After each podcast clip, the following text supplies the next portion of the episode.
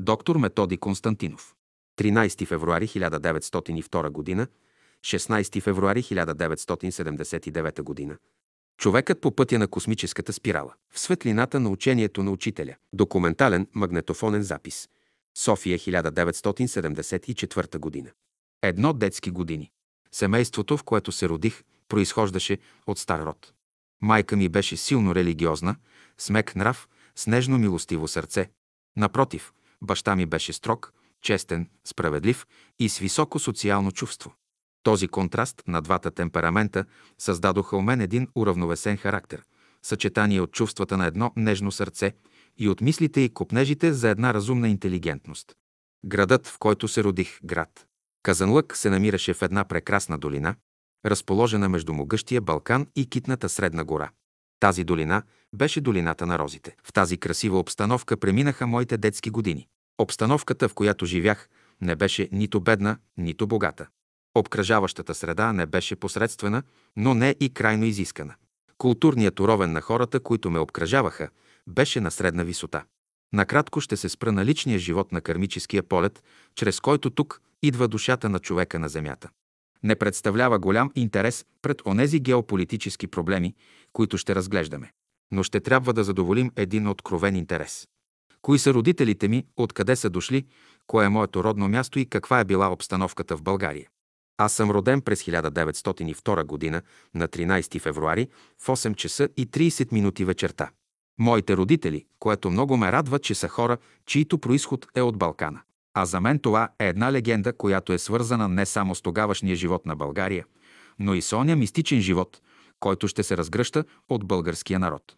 Много често учителят ми казваше, че Розовата долина е пъпът на България. Градът, в който бях роден, град Казанлък, интелектът на хората бе много характерен. Оттам са излезнали много видни личности. Моят братовчет бе един от големите композитори на България – Петко Стайнов. Друг братовчет, който бе голям художник, бе Трингов. Въобще околната среда подтикваше хората към изкуство, театър и наука. Не беше посредствена обществената среда. А това бе голямо нещо за един малък народ, който е живял столетия под робство, а същевременно е запазил онези черти у себе си, които са необходими за интелекта. Моят роден град е Казанлък. Баща ми е кореняк и е издънка на един от най-старите и най-големите родове в града. Майка ми е родена в едно село в Средна гора. Баща ми се казваше Константин Петров, а майка ми Стефана Константинова. Аз от край време нямам специални чувства към род и семейство и към народ. Моето съзнание винаги е било свързано с едно космично, едно интернационално разбиране. И затова аз никога не живея в тези ограничени кръгове. Много малко съм живял сред тях. Щом завърших гимназиалното си образование, аз трябваше да напусна града. Отидох в София, където се разкриха нови възможности пред мен. Училищните ми години минаха доста спокойно. Преминавайки в прогимназиалното образование, юношеският ми характер започна да се разцъфтява.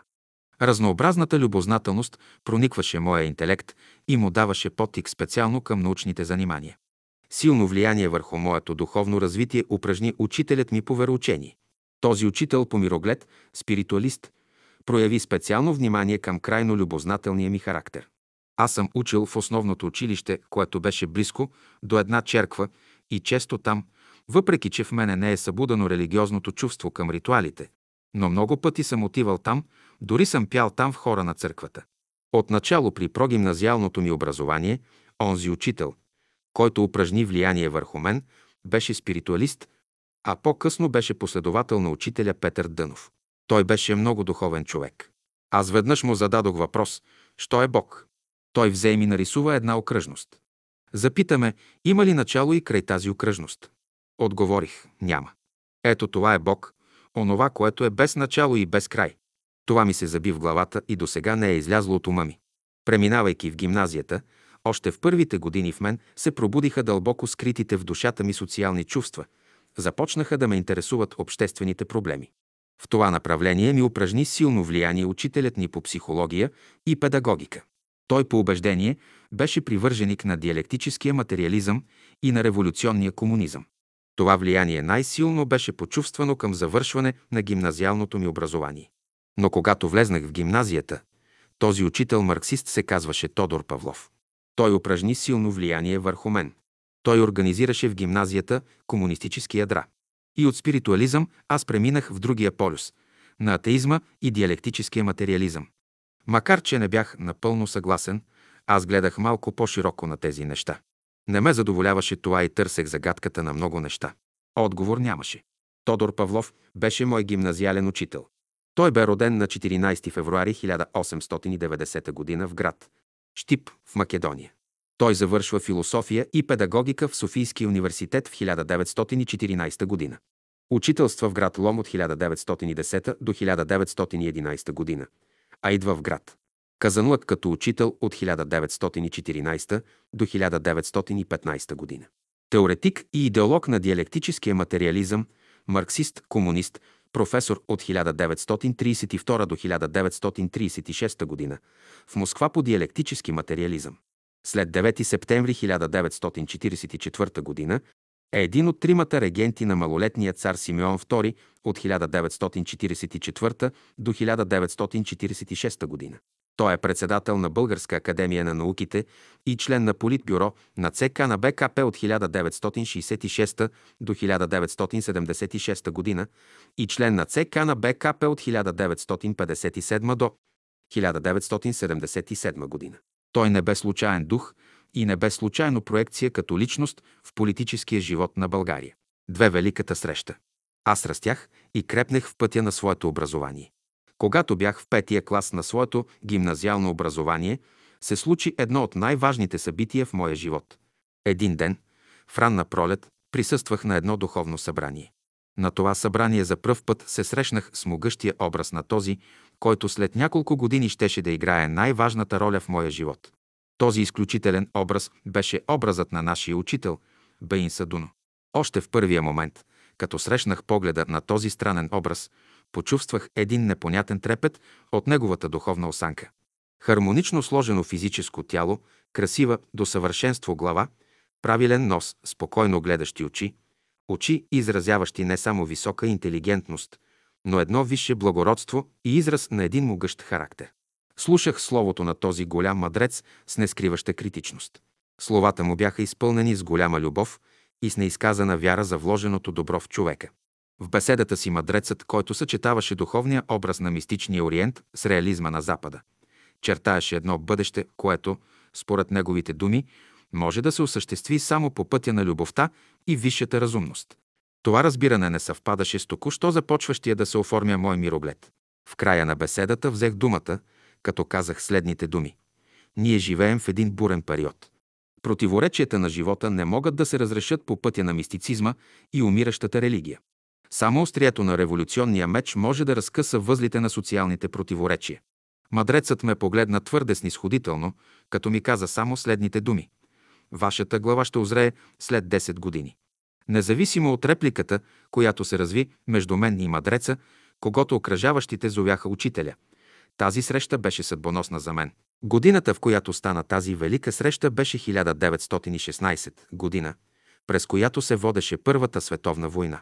В големите градове на България имаше кръжоци, които учителят Дънов посещаваше. В Казанлък този кръжок се намираше в дома на един много стар наш приятел, който се казваше Камбуров. Средата, в която бе този кръжок, бе много интересна. Тук влизаха хора, много издигнати. Тук беше доктор Дуков, началникът на пощата, двама гимназиални учители и други все изтъкнати хора в този малък град. Това ми правеше силно впечатление. И когато научих, че тук ще дойде човекът, когато наричаха учителя Дънов, за да им говори, то в мен се зароди дълбок стремеж. На всяка цена исках да отида и да слушам това събрание. Това ставаше в дома на Камбуров, където се четяха беседите на учителя Дънов. Камбуров имаше един син, който беше завършил естествени науки и беше директор на гимназията. Сприятели се с мене и започна да ми дава литература. Там се запознах с Кузман Кузманов, който беше син на директора на гимназията, в която и аз бях. Впоследствие Кузман изигра голяма роля за мен, защото той ми даде най-добра и ценна информация. Той беше един от най-преданите ученици на учителя в България, за който аз съм посветил много страници в той изложение. Приятелите имаха хубаво чувство към мен. Те проявяваха толерантност към моята искреност и младост. Аз бях техен гост. Те чуха изказването ми, което поднесох на учителя, но и чуха отговора на учителя и останаха много доволни от това. Имаха възможност да наблюдават пред очите си как ще озрее моята глава до 10 години, които учителят ми бе дал като срок. Аз съм бил тогава на 15 години и съм могъл да задам такъв сериозен въпрос. Затова възрастните приятели само се усмихнаха. Гледаха с симпатия към мен. Съчувстваха ми, че търся онова, което не знаех до тогас с моите 15 години. В изложението си аз употребявам думата мадрец. Но когато говоря за учителя, то се състои от три компонента. От висшата личност, от чувствата пред онази велика мъдрост и пред мисълта на онази необятна истина. Те са три компонента. Аз употребявам думата мъдрост за сега. Идеята за учителя е една от най-сложните. Тя не е нито личностна, нито обществена, нито народна. Тя има своята космичност. И за мен учителят се явява през епохите посредством културно, духовния потенциал на човечеството, който ще се роди в даден момент, за да бъде изходна точка на историята. За мен учителят – това е духът във всеки човек. Когато слиза на земята едно такова същество, което символизира духът на човека, той се явява като двигател, за да събуди този заспал дух у човека. То е едно вътрешно, дълбоко, мистично и космично понятие – думата учител. Хората са го взели само в ограничена форма, в физически смисъл. Но за учителя ще говорим по-късно. Моис Басан, евреин по происход. На времето учителят му подари една жълтица, за да започне своя работа. След години, благодарение на тази жълтица, той стана милионер, понеже жълтицата на учителя се умножи хилядократно. Учителят го бе накарал да си промени името от Мойс на Морис.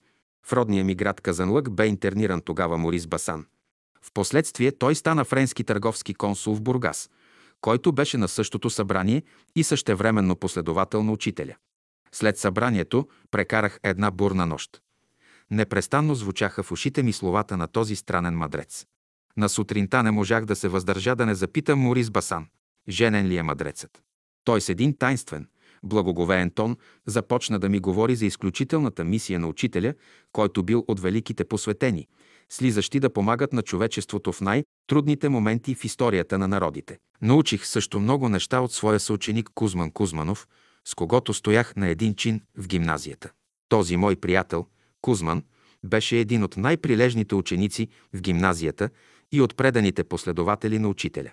Тих и спокоен по характер, трудолюбив и интелигентен, той с тези си качества упражни голямо влияние върху мен.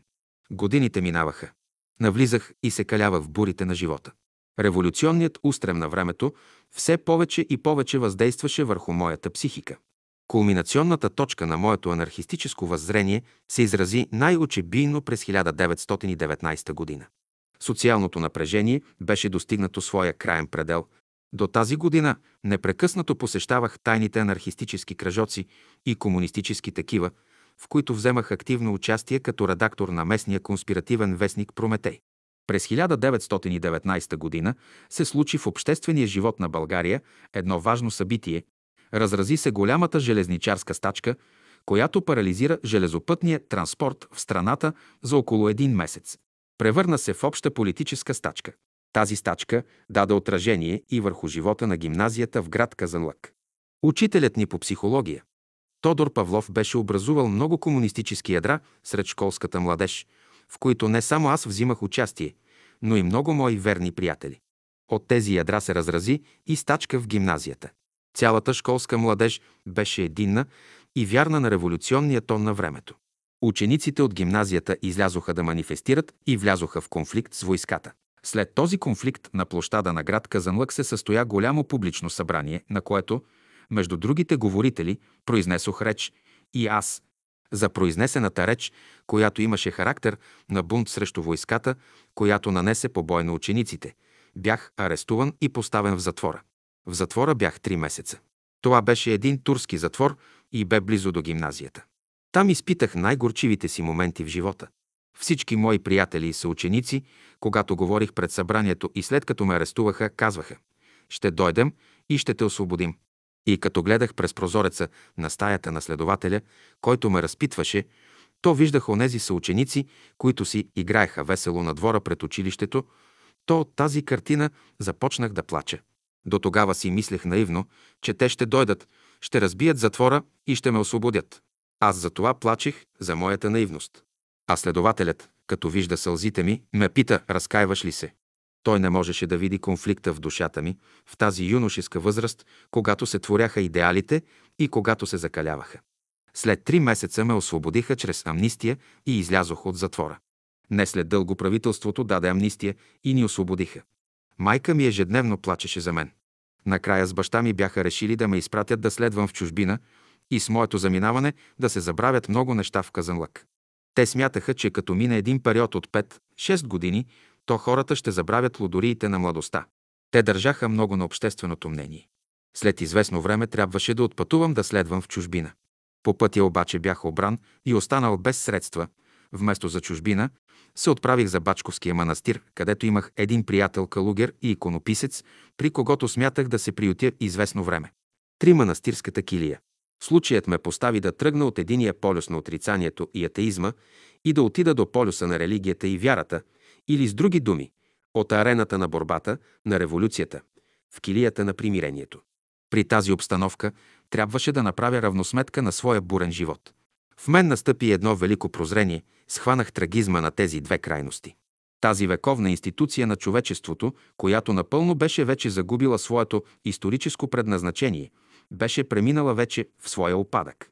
Нейното съдържание се свеждаше към едно безполезно суеверие.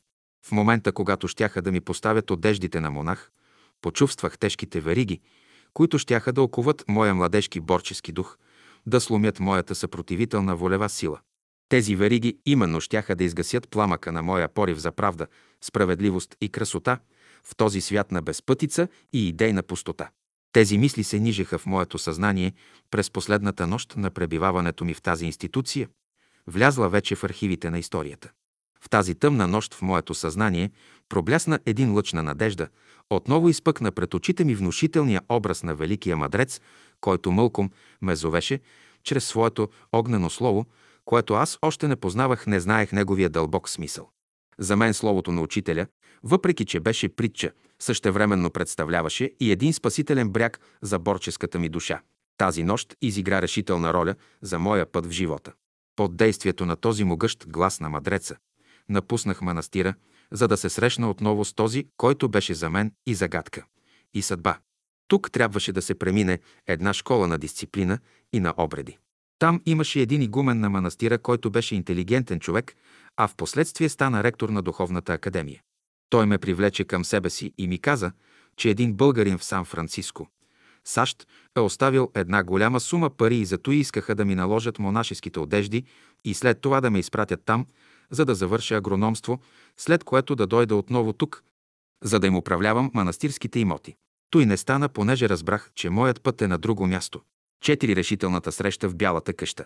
Пътувайки през нощта, избягал от манастира, пристигнах в София в ранна утрин. Още предния ден бях телефонирал и научил точния адрес.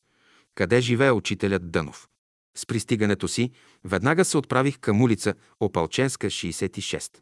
Решително почуках на вратата на малката бяла къща. Излезе една стара жена, която ме въведе в двора. Там всичко беше тъй чисто и просто. По малка каменна стълба се качих с затен дъх към стаята на учителя. Вратата се отвори, светлият образ отново се появи със своите бели кадрици. Стих глас, той ме покани. Както бащата вика своя блуден син. Настъпи една велика тишина. В това мълчание се раждаше в душата ми нещо странно, непознато, недоловимо до този момент в моя живот. Кроткият поглед на учителя ме подканяше да разтворя сърцето си, да излея своята мъка. Започнах да прелиствам страниците на своя живот още от онзи момент, от онази среща, когато учителят ми каза, вашата глава ще озрее след 10 години. Дълго, дълго говорих за своите идеали, за своите купнежи по онова велико бъдеще, когато човекът ще бъде истински свободен, творец на своята съдба, на един свят на справедливост и на красота. След дългата ми изповед учителят отправи своя поглед нагоре със следните думи – Пишете на вашите родители, че сте жив и здрав, да ви изпратят документите и се запишете в факултета по философия. За мен всичко това беше чудно и странно. Животът в столицата за мен беше непознат. Бях израсъл в един тих провинциален град, в една среда проста, но пълна с копнежи за един нов живот, за един нов свят. С голяма радост преспах в малката бяла къща и на сутринта в ранни зори с учителя тръгнахме към Боровата гора. За първи път минавах през хубавите алеи на младата Борова гора, където славейте разнасяха своята чудна песен.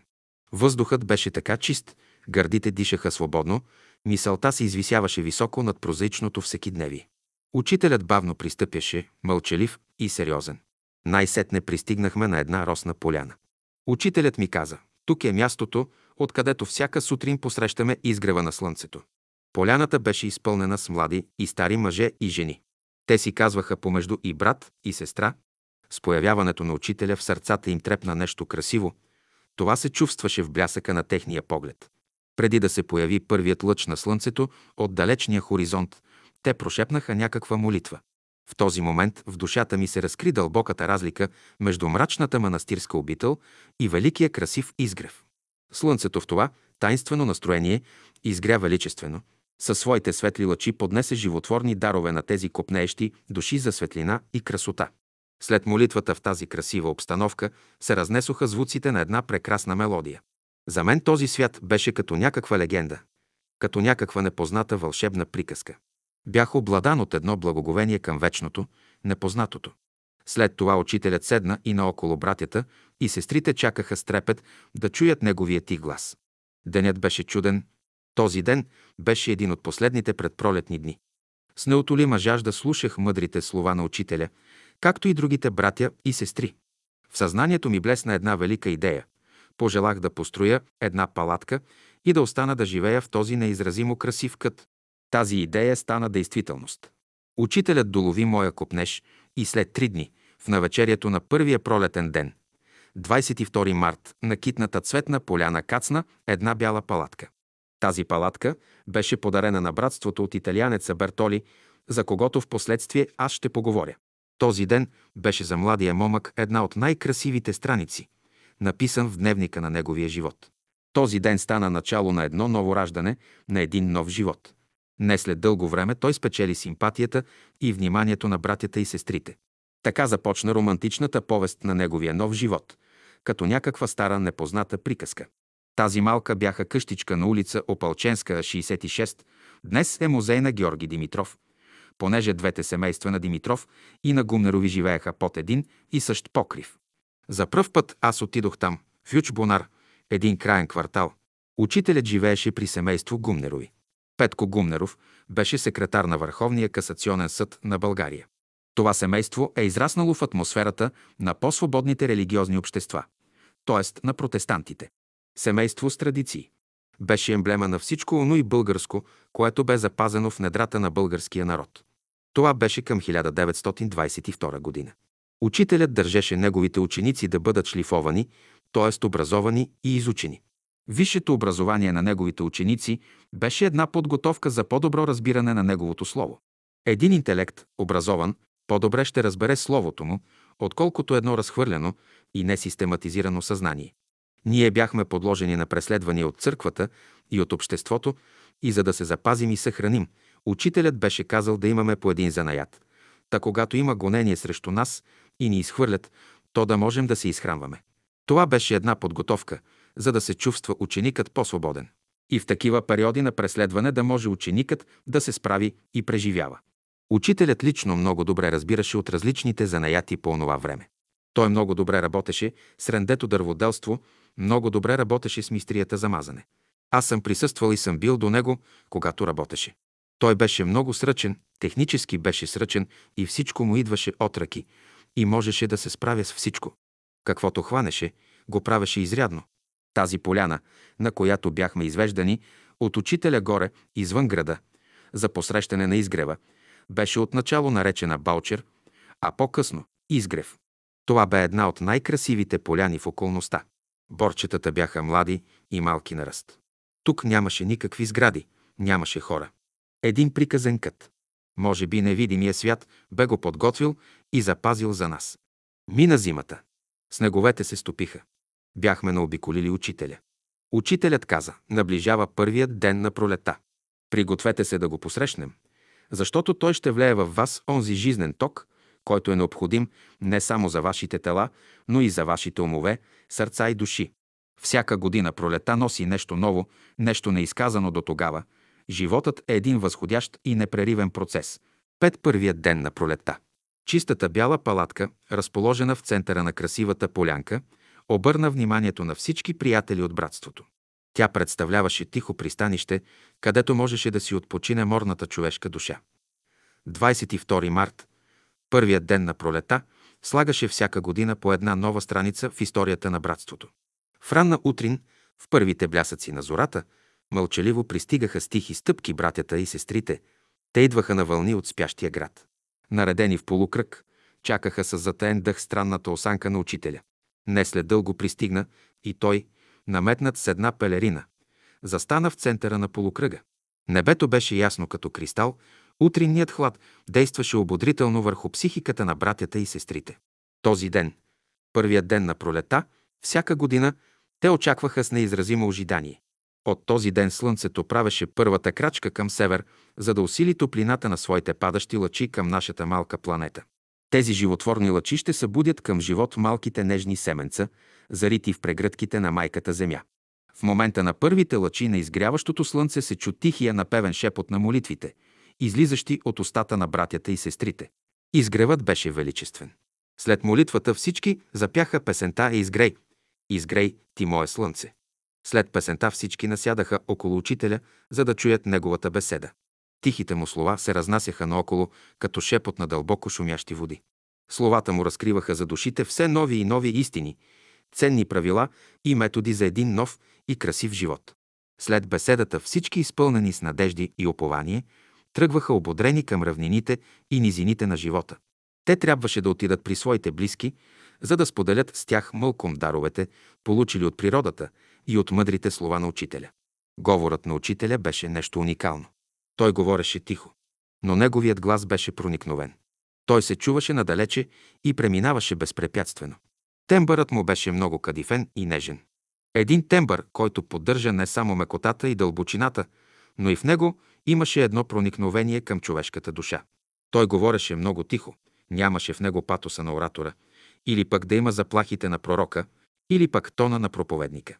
Напротив, той оставяше човека свободен. Ако иска да го приеме, ако не иска, да не го приема. Както слънцето изгрява и огрява навсякъде, така беше и неговото слово. Ако ние с завеса закрием прозорците на къщата си, то няма да видим светлината. Но когато ние открием завесите, то огрява ни слънцето. Така беше и с неговото слово. Който бе отворил душата си за него, огряваше го словото. Тук нямаше някакво внушение. Той оставяше човека свободен. Това е най-великата черта на неговото слово. Истина, която освобождава отвътре и отвън човека. Трябва да спомена, че на този ден, 22 март 1922 г., се тури първата копка от учителя за бъдещата Зеленчукова и овощна градина на изгрева. Дните от първия ден на пролета започнаха да се нижат като някаква красива мелодия на приказна песен. Така започнаха да се пишат страниците в историята на посвещението на братството. Шест обществото около учителя. Моята впечатлителна душа с голям и жив интерес наблюдаваше странната и характерна структура на обществото около учителя, в чието център величествено се издигаше неговия мъдър образ. Това общество, за разлика от другите, съчетаваше най-разнообразни индивидуалности. То представляваше миниатюра на цялото човечество. Тези индивидуалности бяха на различни възрасти, различно социално положение, образователен уровен, изобщо съвкупност от индивиди с различни психични нюанси, Изобщо това общество представляваше по своята структура нещо оригинално, неповторимо. Наистина, обществото около учителя, за моята крайно любознателна природа, представляваше една дебела книга, за която трябваше да посветя редица години, за да разчета нейното дълбоко и интересно съдържание. Също така и учителят представляваше за мен една голяма тайна. В моето подсъзнание и свръхсъзнание се зароди един свещен купнеж – да разбера тези две велики книги учителят и обществото. Дни и нощи непрекъснато мислех, четях и съзерцавах с устрем и жажда към сферите на незнайното и непостижимото. Първите ми впечатления от обществото около учителя в непосредствените ми наблюдения се изразиха в следното. Направи ми силно впечатление крайностите, откъдето са дошли последователите на учителя, като започнем от центъра на крайния атеизъм и свършим с полюса на религиозния фанатизъм. Паралелно с разучаване на обществото, аз се заех сериозно да проуча беседите на учителя, които представляваха неизчерпаем източник на знание, опитности и методи за работа. Същевременно започнах да посещавам трите вида беседи. Лекциите на младежкия клас, на общия окултен клас и неделните беседи. В младежкия окултен клас участваха в по-голямата си част студенти и висшисти. В общия окултен клас влизаха, извън учениците на младежкия, част и голяма част от обществото. В неделните беседи вземаха участие тези, които симпатизираха на идеите на учителя. В младежкия клас можеха да присъстват само неженени. Той беше подбран така, че само учителят там имаше думата за избора на учениците. Имаше случаи, когато учителят не разрешаваше на някои хора да влезнат в класа. Да, имаше такива случаи. За други хора отваряше вратите. Главният състав се състоеше от студенти от различни факултети. Той беше към 70 човека. Отначало бяха два класа. Имаше един подготвителен клас и имаше друг клас, чието членове само учителят бе посочил. После те се сляха, понеже някои напуснаха. Обикновено събранията бяха в петък, вечерно време. После ги нареди да бъдат сутрин. В младежкия клас, колкото бяха мъже, толкова бяха и жени. В общия клас влизаха всички. Сутринта на събранието атмосферата бе различна от тази на младежкия клас. Тук тонът на учителя бе друг. Беше определен ден сряда. Тук имаше повече жени, а по-малко мъже. Отначало бяха на улица Опалченска събранията, после в клуба на журналистите, после в един салон на Турнфарайн и накрая на улица Оборище, където си построихме салон. Салонът на улица Оборище 14 отдавна е разрушен и на негово място е построена жилищна кооперация и там няма никаква следа от нашето пребиваване. Извън тези занимания, със същия жар започнах да проучвам и окултно-мистичната литература, завещана от древността, както философската наука и литература.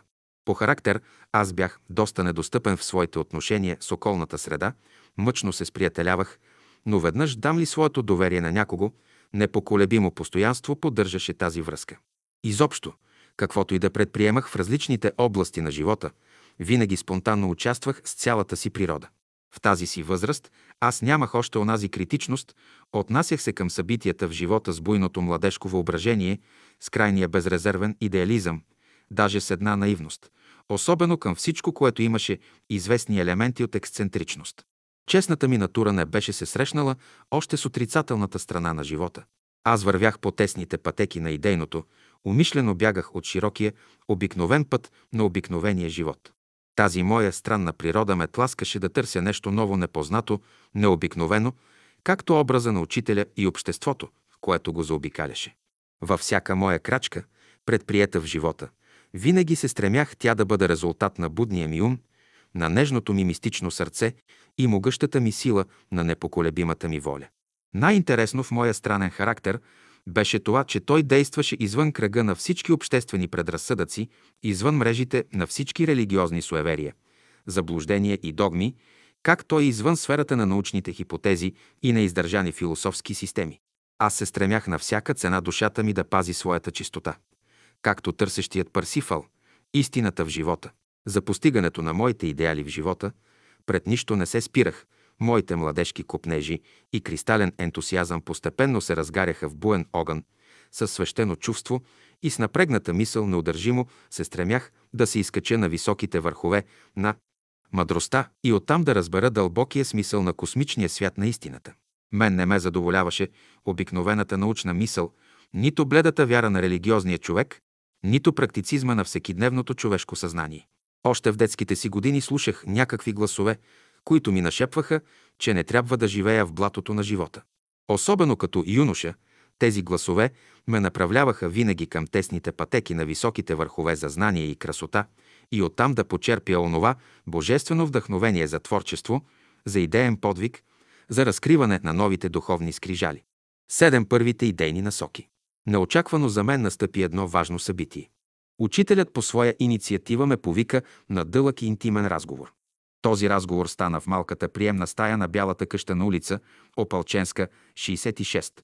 С затен дъх аз пристъпих прага на приемната стая, в очакване да чуя нещо, което да отоли жаждата на моята вечно търсеща душа. Психичната атмосфера, която се създаде между учителя и мен, наистина беше обещаваща. Следях внимателно и най-малките движения и мимики по лицето на учителя. Седях пред него, както син сяда до своя баща, с онова топло доверие и признателност. Учителят отправи своя поглед към мен със следните думи. Ти вече правиш първите крачки в пътя на великото познание. В този път на посвещение най-първо ще бъде прочистено твоето физическо тяло, на второ място – астралното ти тяло, което е свързано с твоя емоционален живот и на трето място – трябва да се разсеят всички мъгли и заблуждения в твоя умствен свят. Само по този начин ще бъдеш в състояние да направиш правилна връзка с причинния свят, където обитава безсмъртния лъч на твоята душа. Това е планът, който ти предстои да осъществиш в великата окултна школа на живота. Знай, че си не само студент в университета, но и ученик на висшето училище на живота. Този път, който имаш да извървиш, е тесният път на всеки ученик, на всяко общество, на всички народи и на цялото човечество. Започват вече да се пишат страниците на една нова епоха, която ще донесе на човечеството велики откровения за битието, дълбоки знания за живота и широки простори за действие на творческата воля на ученика. Новият живот, който ще дойде, е като слънце, което ще огрее най-напред високите върхове. Това са учениците на окултната школа. После по-низките. Това са гениалните, талантливите и културните души. И най-после ще озари обикновените хора, намиращи се в долините и равнините на живота. Този път ще бъде път на големи вътрешни и външни изпитания. Този път е само за учениците, така говореше учителят. Като чуя нещо от учителя, така това се задълбаваше в моето подсъзнание, че знаех мястото и можех да цитирам неща, казани преди 10 години. Помнех всичко. Никога не записвах в дневник. Като на магнетофонна лента всичко се записваше в съзнанието ми. Когато трябваше да го върна и изнеса като спомен, излизаше точно. В мене памета е субективна. Ако в един момент чувам мисълта и волята не вземе участие в запаметяването, не може да се запише. Но в мен се записваше точно. Имах един необикновен случай. Борис Николов стенографираше някои изказвания на учителя. И когато аз след години му ги казвах, той провери и ги намери. Точно така записани в неговото тефтерче. Очудваше се. Беше необяснимо за него. Затова това, което цитирам днес, е точно, неповторимо и вярно, така както аз стоя днес пред вас. Това беше през 1922 година, когато бе открит младежкия клас през месец май. Първата специалност, която научих, бе философията. За това повече на философски теми бяха разговорите ми с учителя. Пролета, лятото и есента аз живеех на палатка на изгрева. После отидох при учителя на улица Опалченска, 66, след като падна снегът. Той ме извика и живеех в трапезарията. Действително за учителя учениците, които го заобикаляха, представляваха опитни полета, върху които той непрестанно посаждаше новите идейни семена, бавно, но сигурно ги култивираше, докато израснат, цъфнат и дадат зрели плодове. Този важен разговор ми създаде условия да направя една реална връзка на физическия свят с учителя. Тези основни мисли, които учителят вложи в съзнанието ми, дадоха богат материал за дълбоки размишления. Може би в момента, когато той ми ги изказваше, да не почувствах тяхната дълбочина, но душата ми се радваше, както малкото дете, което чувства подсъзнателно грижливата ръка на своята родна майка. От този момент в мен стана един голям прелом. Започнах да се уединявам, да се вглъбявам, да се съсредоточавам в себе си, тъй като за първи път чух разумния глас на моя учител.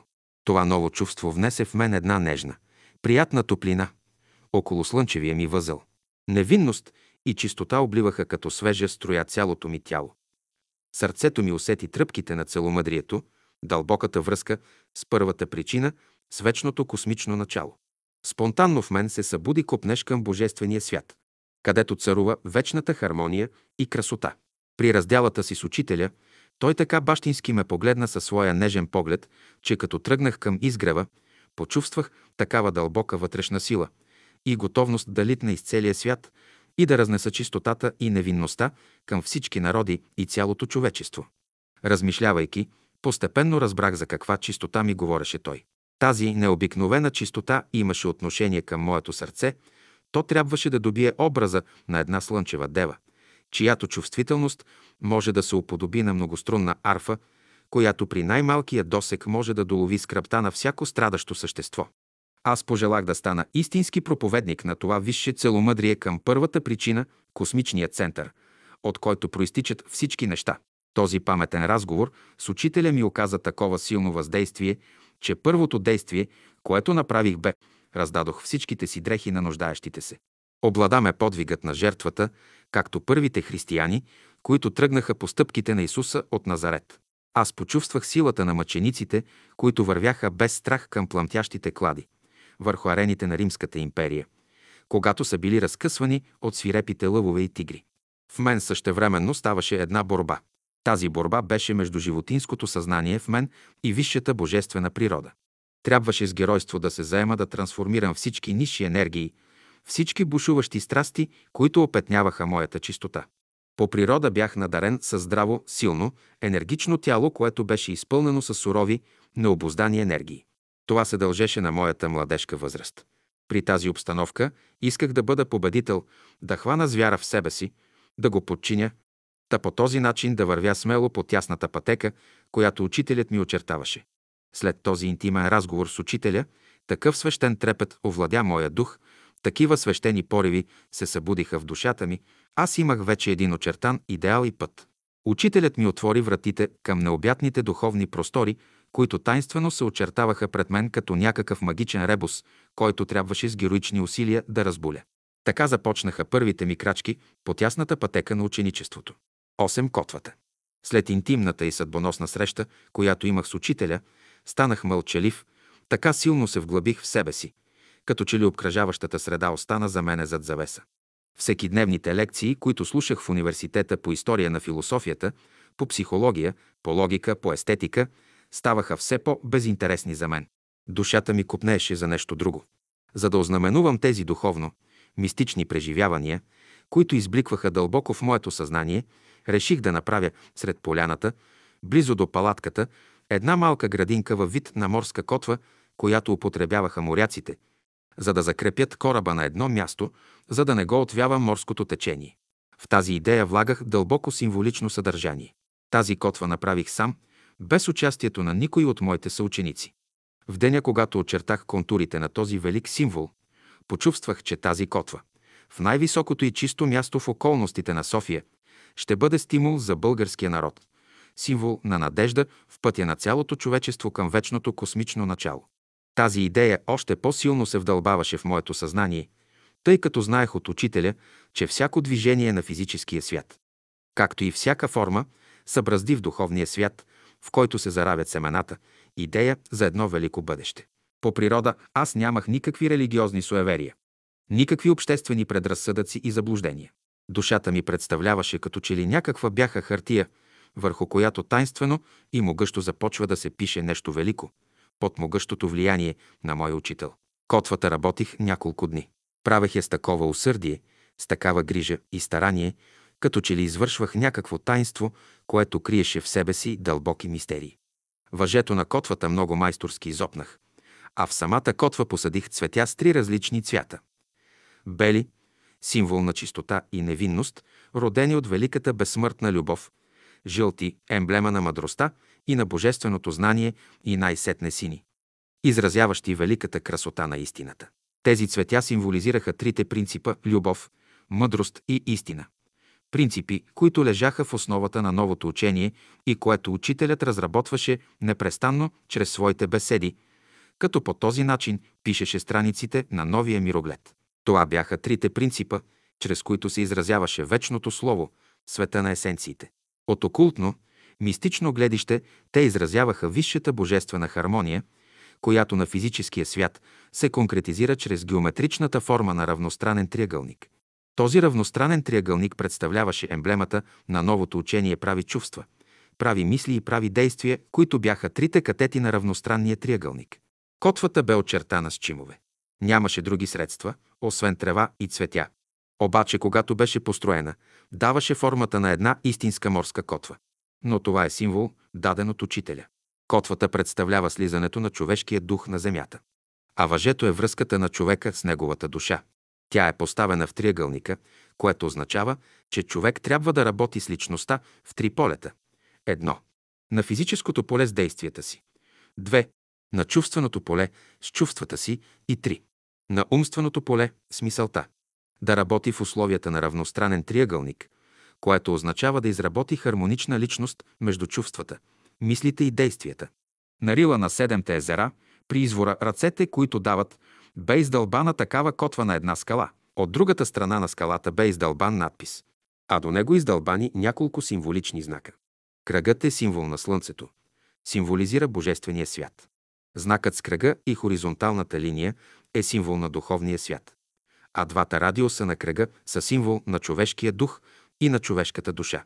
Третата фигура е кръг с два диаметъра, перпендикулярни един на друг, очертали кръст на кръга. Това е емблема на Земята. От другата страна има втора редица с знаци. Първият знак е триъгълник, който означава трите измерения на личността с трите катета, които символизират чувствата, мислите и действията. Вторият знак е квадрат. Той символизира четвъртото измерение.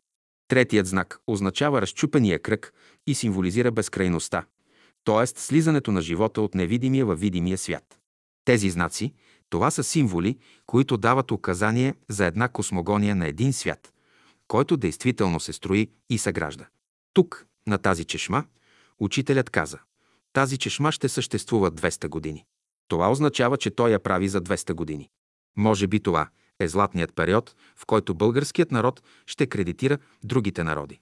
След той, може би, както той бе казал нееднократно, този кредит ще мине в руския народ, който ще разработи тази голяма култура, защото това учение действително изисква по-голяма територия, пространство, повече духовни простори и повече хора. Всяка култура, която се развива, има своя смисъл. Древните култури се развиха при Хималайте. Египетската култура се разви с съграждането на пирамидите. Западната култура се разви благодарение на Монблан в Алпите. А според учителя, изгревът в София стои по-високо в духовно отношение от Хималайте, чрез словото на учителя.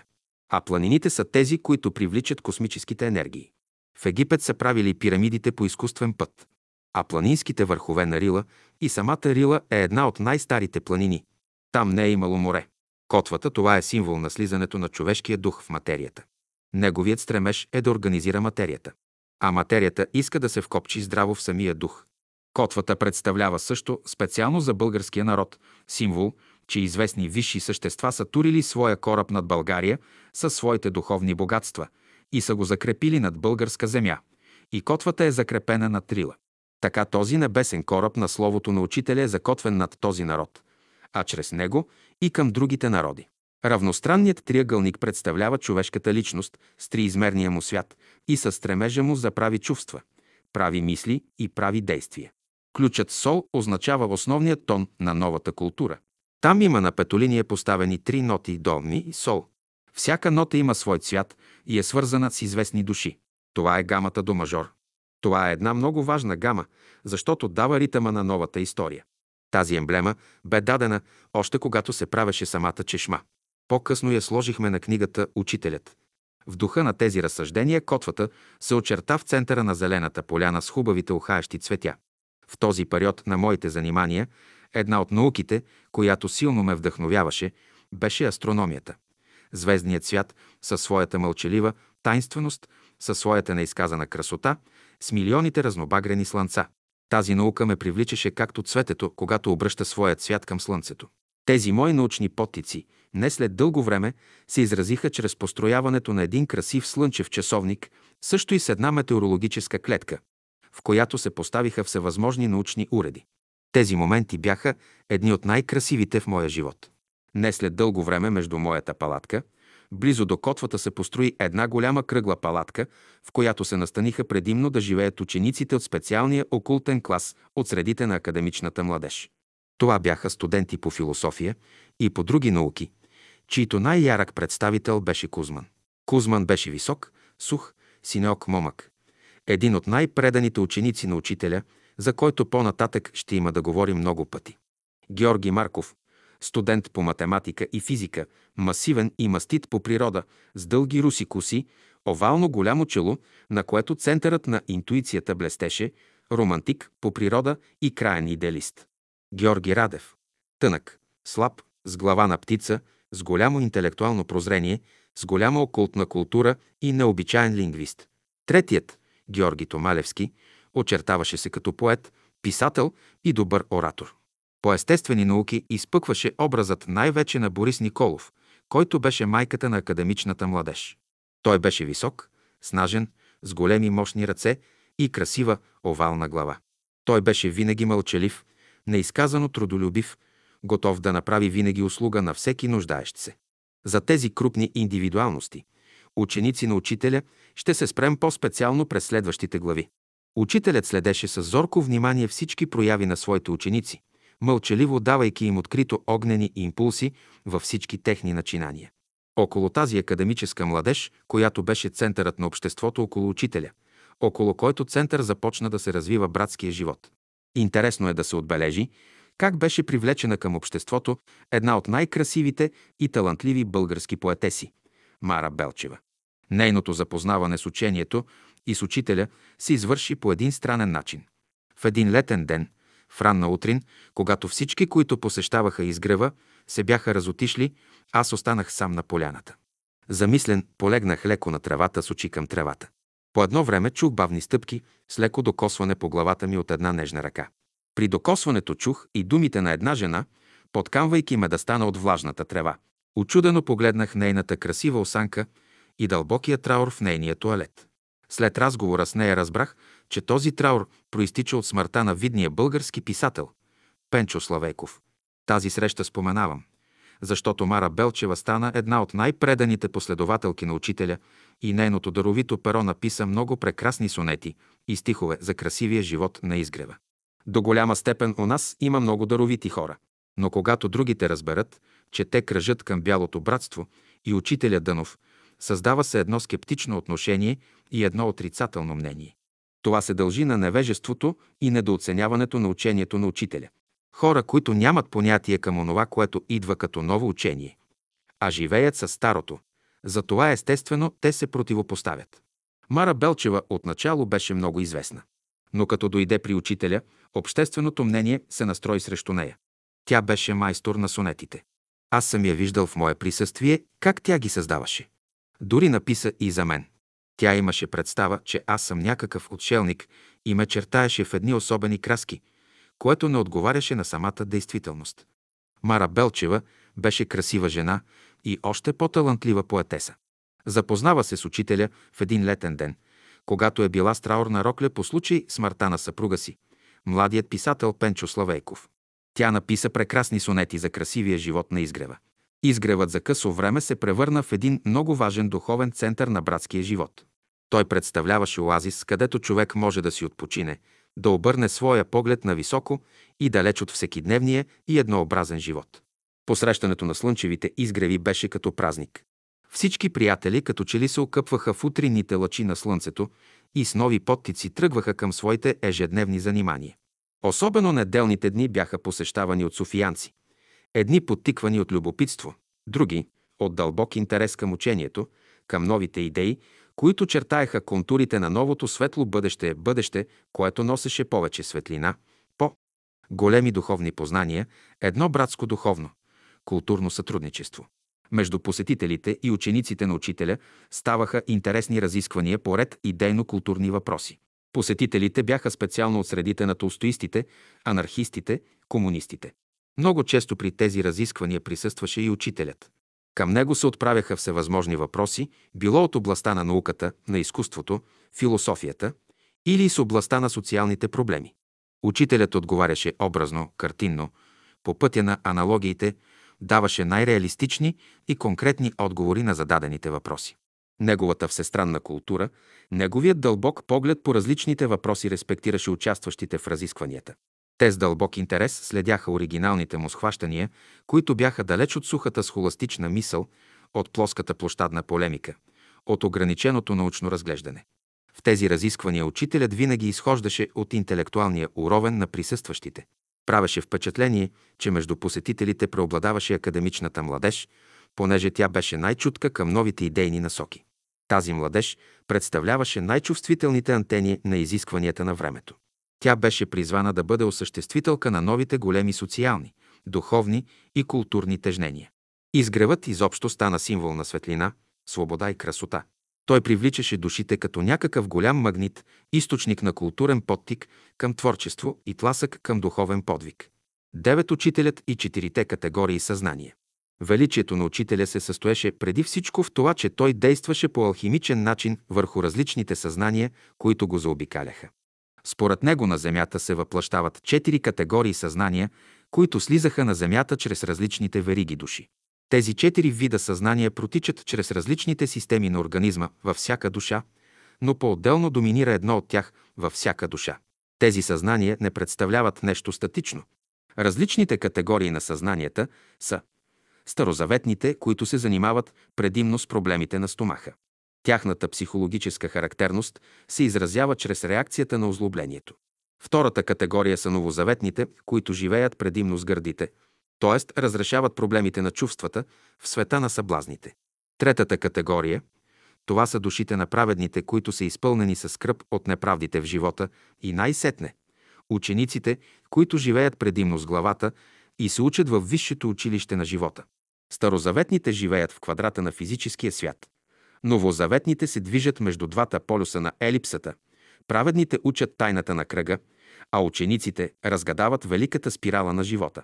Учителят, като велик мадрец, отваря широко вратите за покаяние на старозаветните, дава правила и методи на новозаветните.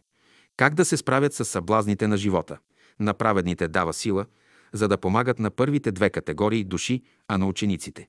Непрестанно разкрива тайните на великата божествена мъдрост, за да станат добри проводници на трите принципа в битието, символизирани чрез равностранния триъгълник – любов, мъдрост и истина. Това е есенциалният свят. На това място в нашето изложение ще изтъкнем главните ключове, чрез които ще разгадаем отчасти великите дела на учителя, който в едно малко опитно поле, в един магичен миниатюр, държи в своите мощни ръце душите на народите и съзнанието на човечеството като най-голяма колективна единица в нашата планета. Постепенно ще разгледаме тези методи в светлината на двете велики науки, както са ги наричали в древните школи – теоргия и психургия. Теоргията се занимава с живота на съществата, които се намират по-високо от човешката еволюция. Те живеят в макрокосмичния свят, докато психургията има за предмет микрокосмоса, който съдържа в човешкото съзнание всички емоционални качества, интелектуални способности и волеви сили, вложени дълбоко в човешкото естество. В този микрокосмос на човека се намират центровете, чрез които може да се влиза в сношение с съществата от макрокосмоса. Микрокосмосът в човека е отражение на макрокосмоса. Следващите глави на този труд ще ни разкрият дълбокия паралелизъм между тези два велики свята. Десет младежките събори. По инициатива на младежите и със съгласието на учителя се свикаха младежки събори от 1923 до 1930 година. Те обикновено биваха преди рождената дата на учителя минус 12 юли, Петровден. Между младежите имаше представители на различни политически и духовни движения. Всеки представител поднасяше своя реферат и застъпваше онова течение, за което беше подготвен и правеше съпоставки с новото учение на учителя. Или по-точно, искаха да сложат и да вместят новото учение на учителя съобразно обществените течения. Бяха изнесени реферати. Теофосията и новото учение, толстоизмът и новото учение, анархизмът и новото учение, окултизмът и новото учение и така нататък. Учителят след всеки реферат взимаше думата и казваше своето мнение по повдигнатите въпроси. Когато идва един учител и носи нещо ново на човечеството, той трябва да има подпорни точки. А тези подпорни точки са в по-прогресивни течения, които изброихме. В България, за разлика от другите страни, силен израз получи вегетарианството чрез толстоизма, даде се подтик за въздържание от алкохол и тютюнопушене, както и се насърчи туризма. За учителя това представляваха опорни точки, върху които да се опре и да изрази и изгради големият идеал, който той носеше. Зато и той оставяше младежите да се изкажат свободно, като носители на различни идейни течения. Той казваше, че пълното шише с вода, докато не се изпразни, не може да се напълни с нова, жива вода. Докато човек не се освободи от старите възгледи и учения на света, не може да се добере до учението на учителя. Тези реферати се явиха не случайно. Някои от тях бяха представени демонстративно, но те станаха спомагателни средства, за да стъпи учителят, да развие своите възгледи и да даде новите идеи. Техните идеи не можеха да доминират нито в наука, нито в културата, нито в идеологическия живот. Те бяха повторение на старото. Младежките събори бяха идеалната среда. В тези събори учителят оставяше неговите ученици да изнесат онези неща, защото те идваха от различни течения. И когато изнесат старите идеи, учителят взимаше думата, разнищваше нещата, разглеждаше причините и посочваше пътя и ги направляваше в общия път на школата. А това, което те изнасяха, той го вземаше като един градивен материал и от него тръгваше да отговори на всички представители на обществените течения, които искаха да вместят учението на учителя към техните течения. Учителят показа, че в школата има друг порядък и се управлява от друго място. Пред могъщите сили на словото на учителя всички опасения за вмъкване на разни течения в школата нямат място. Той говори и разкрива живота в хоризонтално и вертикално направление, за да може да се даде общия тон на учението. Тези други течения, те са малки потоци, които се вливат в голямата обширна река от Словото на Учителя. Голямото поглъща малкото. Първият младежки събор се състоя от 1 до 5 юли 1923 г. на улица Оборище 14. Учителят говори за един капитален въпрос. Първата беседа бе разцъфтяване на човешката душа, говори за зазоряване на живота от момента, когато човешката душа се отделя от Бога. Тези събори бяха под знака на окултния мистичен свят. За всяка аудитория учителят изнасяше различни беседи. Неделните беседи в 10 часа бяха за представителите на старозаветните. Утринните слова бяха за учениците. Общият клас бе за новозаветните. Там се даваха методи за изправление на света на съблазните.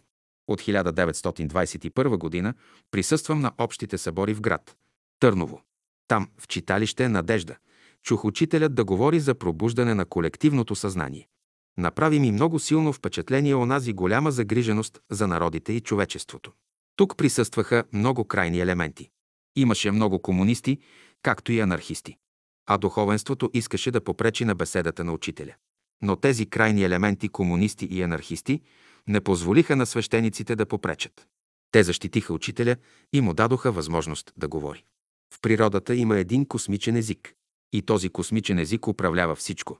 И тези отляво и онези отдясно. Природата кодира всички явления на този символичен език, който е геометричен. Тези геометрични символи са дадени по различен начин. Квадрата. Старозаветните живеят в квадрата на физическия свят. Учителят го взема като изходна точка и врата към мъдростта. Той символизира най-големите противоречия. Тези противоречия се разрешават по диагоналите на квадрата. А той има четири страни, които символизират чувствата, мислите, действията и волята от човека.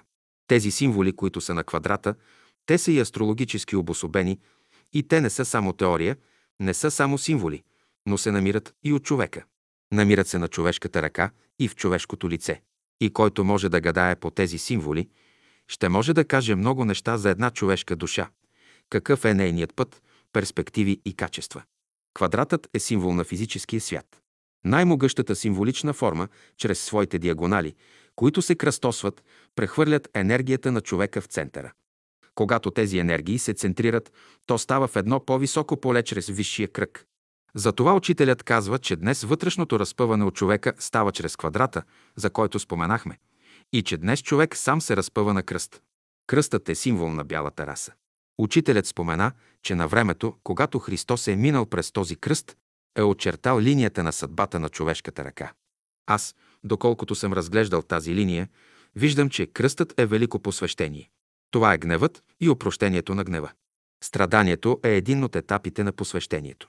Но когато човекът тръгне от квадрата на старозаветния човек, трябва да мине по диагоналите. А това са сили, които минават през него. Това е вътрешното разпъване заради Христа. Кръгът. Той е символ на вечното. Квадратът е символ на слизането на човешкия дух в материята. Човек, когато започва да работи чрез квадрата, то силите, които минават през диагоналите в него, го разпъват на кръст. Той разрешава въпроса чрез кръга, който може да се впише в квадрата. Този кръг се явява като символ и път на издигане на човешката душа. Тук се крият много дълбоки мистерии. Когато човек ги разкрие, може да опише и външния кръг около квадрата и да се освободи от кармата си и от живота на старозаветните. Елипсата. Тя е символ на новозаветните, които се движат между двата полюса на елипсата. В елипсата има два центъра, два полюса. Това е поляризацията на живота.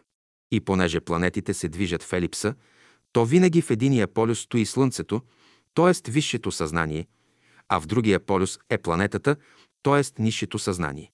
Зато и учителят нарича новозаветния свят. Свят на съблазните, където се борят две сили – божественото и човешкото. Понеже няма затворени линии, то планетите вървят по елипси. Но те представляват отсечка, отстрани погледнато, която води до космичното начало. Тези категории съзнание са във всеки човек, но са застъпени различно. Дори и най-великите учители, които се въплащават на Земята. И през тях протичат тези четири живота. Протичат чрез самото човешко тяло. Чрез стомаха се свързват с старозаветните, чрез белите дробове, с новозаветните, през долната част на главата, с праведните, през горната част на главата, с учениците. Само в дадени моменти доминират някои от тези четири живота. Не можем статично да ги разглеждаме. Това са течения и възли в духовния свят, които се движат. Те преминават непрекъснато, а някои се спират и застояват повече. Това са различни състояния в човешкото съзнание. Кръгът се явява като фигура, в която праведните учат тайната на кръга. Той се явява като символ на вечността. Защото в центъра на кръга се вижда миналото, настоящето и бъдещето. Няма по хората обрисувана такава фигура на кръга, която да представя вечността, където да няма начало и край. Квадратът е символ на миналото, елипсата е настоящето, кръгът е вечност, а новата фигура, която идва, това е спиралата. Спиралата е емблема на бъдещето. Нейното начало и нейният край са неизвестни и се крият в космичното братство. Всички слънца, които според учителя са 200 милиарда, кръжат около един център, наречен Алфиола. Учените днес не го знаят къде е. Някои предполагат, че е в Херкулес, други, че е в Плядите. Астролозите също не го знаят къде е. На едно място в писанието се говори за 24 старци.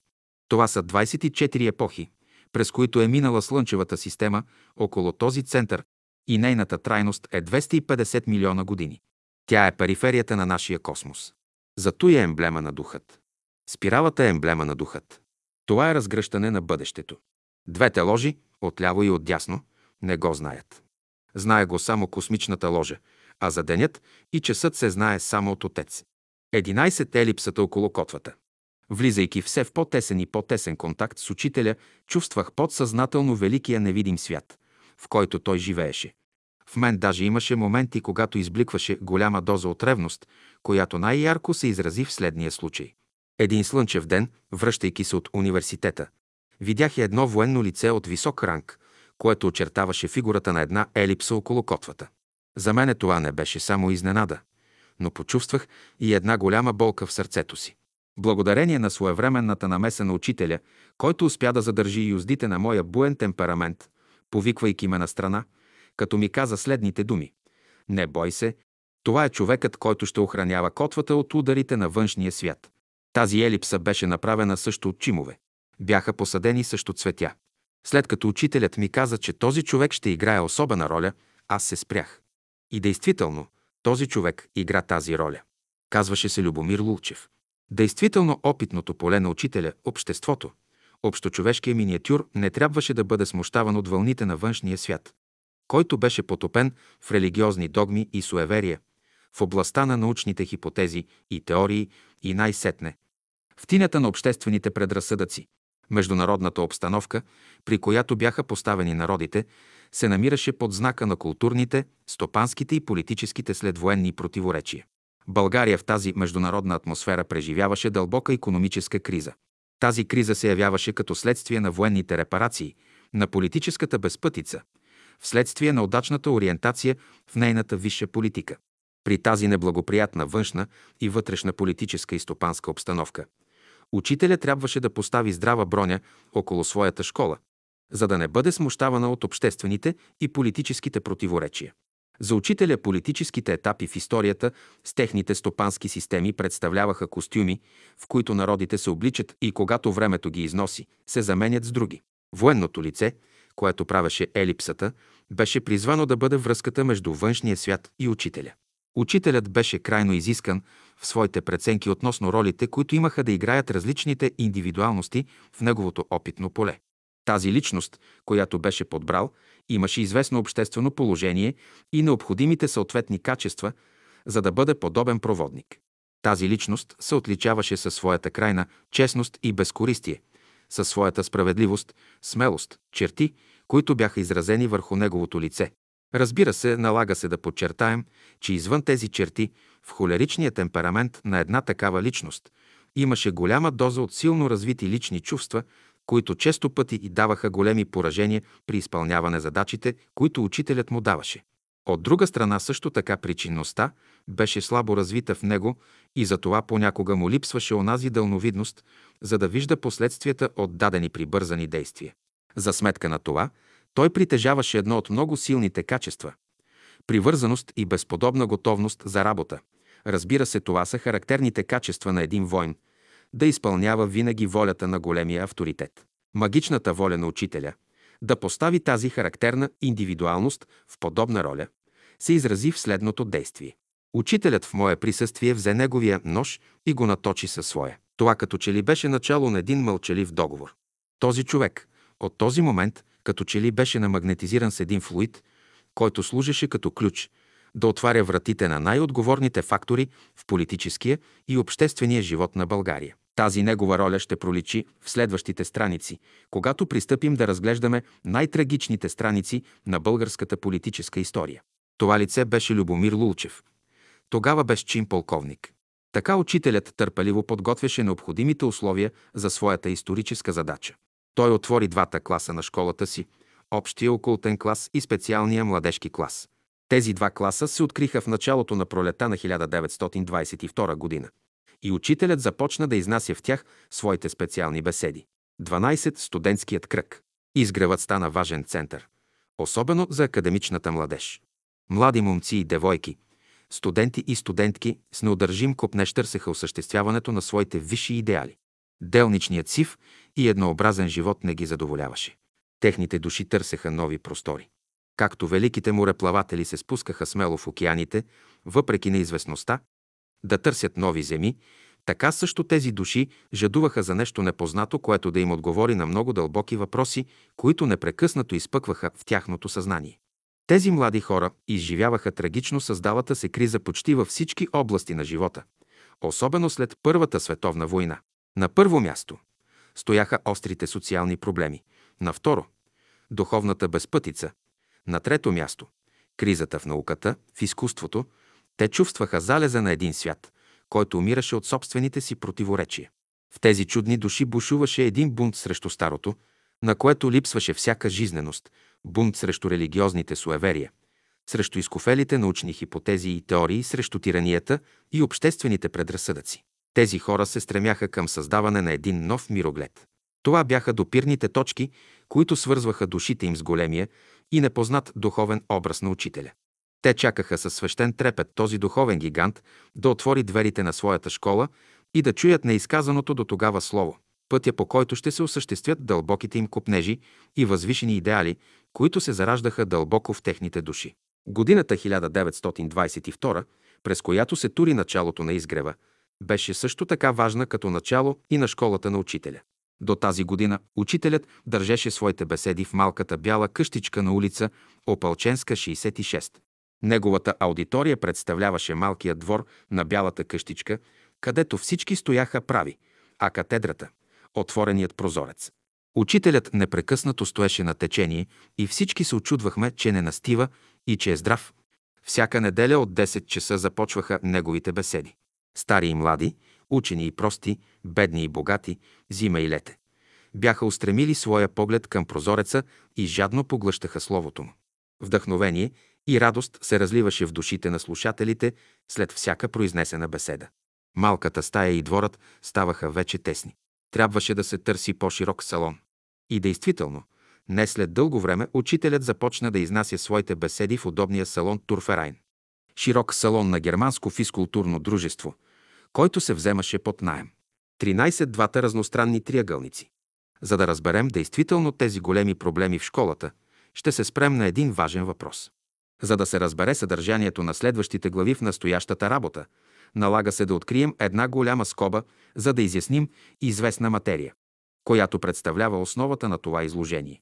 Великият мъдрец в своята лаборатория, която представлява обществото, което е около него, по един алхимичен начин центрираше кармата от една страна на българския народ и от друга – кармата на цялото човечество. Кармата означава закон за причината и последствията. Народът и човечеството не са само един механически сбор от личности, но те, сами по себе си, представляват живи организми, индивидуалности.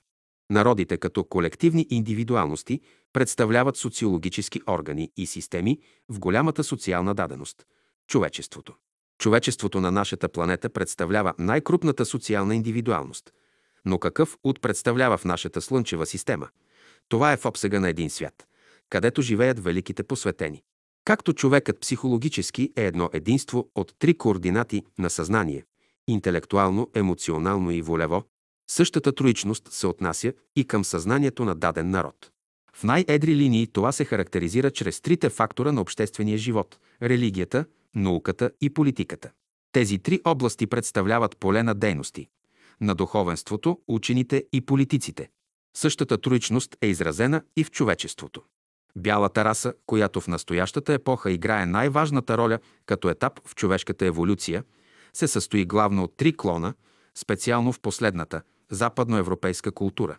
Тези три клона са изразени в романските народи – англотевтонските и славянските. В романските народи доминира емоционалното съзнание, в англотевтонските – интелектуалното и в славянските – волевото съзнание. Тези три съзнания, както в човека, така и в народите, така и в човечеството, представляват идеята на равностранния триъгълник, където имаме една висша хармония на съгласуване в техните действия. В това се състои отклонението на човечеството и народите от разумните велики закони на битието. Понеже народите и човечеството взимат участие както в живота на Слънчевата система, така също и чрез живота на Слънчевата система в колективното единство на нашия космос. Затова именно слизат великите посветени на нашата планета, за да възстановят хармоничната връзка на човечеството с великото космично единство. Учителят е дошъл тук на Земята в един от най-важните моменти на човешкото развитие, именно при създаването на една нова раса, която е призвана да развърже тези големи кармически възли на отклонения от законите на великата разумна природа. В своята лаборатория, именно учителят, чрез своите ученици, които представляват колективни съзнания, действа, за да възстанови нарушената хармония между ума, сърцето и волята. За тази цел той магически създава тези два разностранни триъгълника, единият, отнасящ се до българския народ, а другият – за цялото човечество. Тук ние само ще отбележим мимоходом, че за разностранния триъгълник на съзнанието на българския народ беше избрал за трите му страни три жени. За емоционалната страна Магдалена Попова, за интелектуалния живот Мара Граблашева и за волевия. Гина Гумнерова, домакинята, при която той отначало живееше на улица Опалченска, 66. Характерно е, че тези три съзнания не така случайно са избрани. Те носят морфологически и психически тези кармични отклонения. Магдалина Попова куцаше с единия крак. Ние знаем от окултната символика, че нозете в човека представляват добродетелите. Втората, Мара Граблашева, имаше чертите на един интелектуалец и формите на един груп мъж, докато Гина Гумнерова притежаваше един дефект в едното си око, а ние знаем, че очите са свързани с истината или с волевия живот на човека. Другият общочовешки разностранен триъгълник се изрази в други три крупни индивидуалности, които ще играят главните роли при живота на обществото около учителя. Единият, който представляваше интелектуалното съзнание, беше Георги Радев, другият който изразяваше висшето емоционално съзнание и интуиция, беше Георги Марков и третият представител на волевото съзнание и висшата разумност – Кузман Кузманов. Тези два триъгълника, които имаха тесни допирни точки, ще очертаят трите етапа на онова велико посвещение, през което ще мине индивидът обществото, народът, в който е слязал учителят като опитно поле и най-сетне човечеството, от което ще се роди новата раса. Тази скица ще бъде като изходно начало при развитието на действието на тази велика драма, чието актьори ще бъдат тези индивидуалности. Учителят в моите поверителни разговори много пъти ми е подчертавал, че за актьорите на тази велика драма, която се разиграва около нас и която представлява миниатюр на бъдещата шеста раса, са цяла верига от души. Тези актьори не са незаменими. Те добиват своята стойност като актьори само когато великото космично съзнание на учителя ги фокусира. Тази забележка я правим като една предпоставка да не би в самите актьори да се събудят онези сатанински, демонични сили над щеславието и гордостта, които спъват правилното развитие на индивидуалния и обществения живот. Тези актьори трябва да имат онова високо съзнание, че в момента представляват опитното поле, където работи великият мадрец и тази енергия, която ще концентрира в тях, ще се разпростре върху цялата верига души, подобно съгласуваността на скачените съдове. Същото положение било и около Христа. Неговите трима поверени ученици – Петър, Яков и Йоанн – също представляват тези три съзнания – емоционалното, изразено в Петър, или религиозното, интелектуалното, изразено в Яков, или с други думи казано научното, и най-сетне волевото, изразено в неговия любим ученик Йоанн.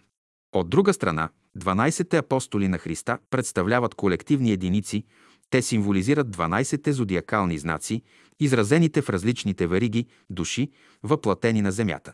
При завършването на тази глава може да се направи още една аналогия. Христос имаше три школи. Едната, най-интимната му школа бяха 12-те апостоли, втората се състоеше от 72 ученика и третата, най-външната, се състоеше от 500 ученика. Също и учителят имаше своите приближени ученици, върху които действаше непосредствено именно специалният клас. Втора школа – общият окултен клас и трета школа – която представляваха съборите, където се събираха над хиляда души. Школата на Христа от 500 души, както и тази на учителя от хиляда души, е кръгът на физическия свят или школата на оглашените. Тези 500 души бяха колективни същества и затова днес те са изразени в 500 милиона последователи на Христа. Съборната школа на учителя от хиляда души показва, че в бъдеще последователите на учителя ще бъдат хиляда милиона, равно на милиард последователи.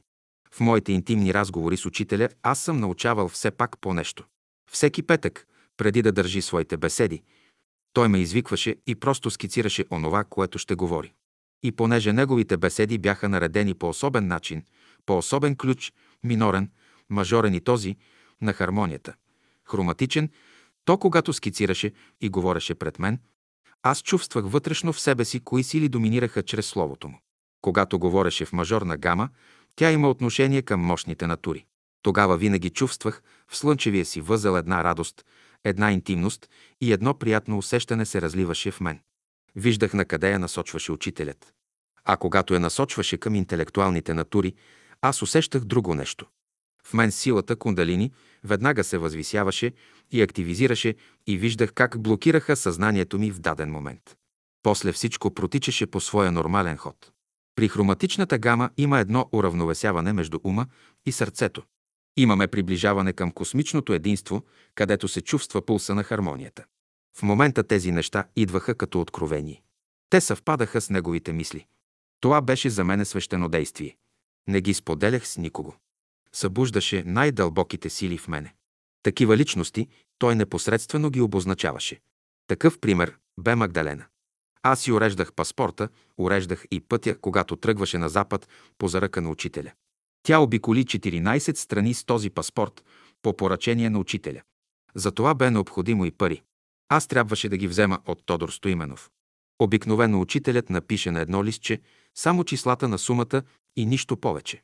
С това листче аз отивах при Тодорчо и му го подавах.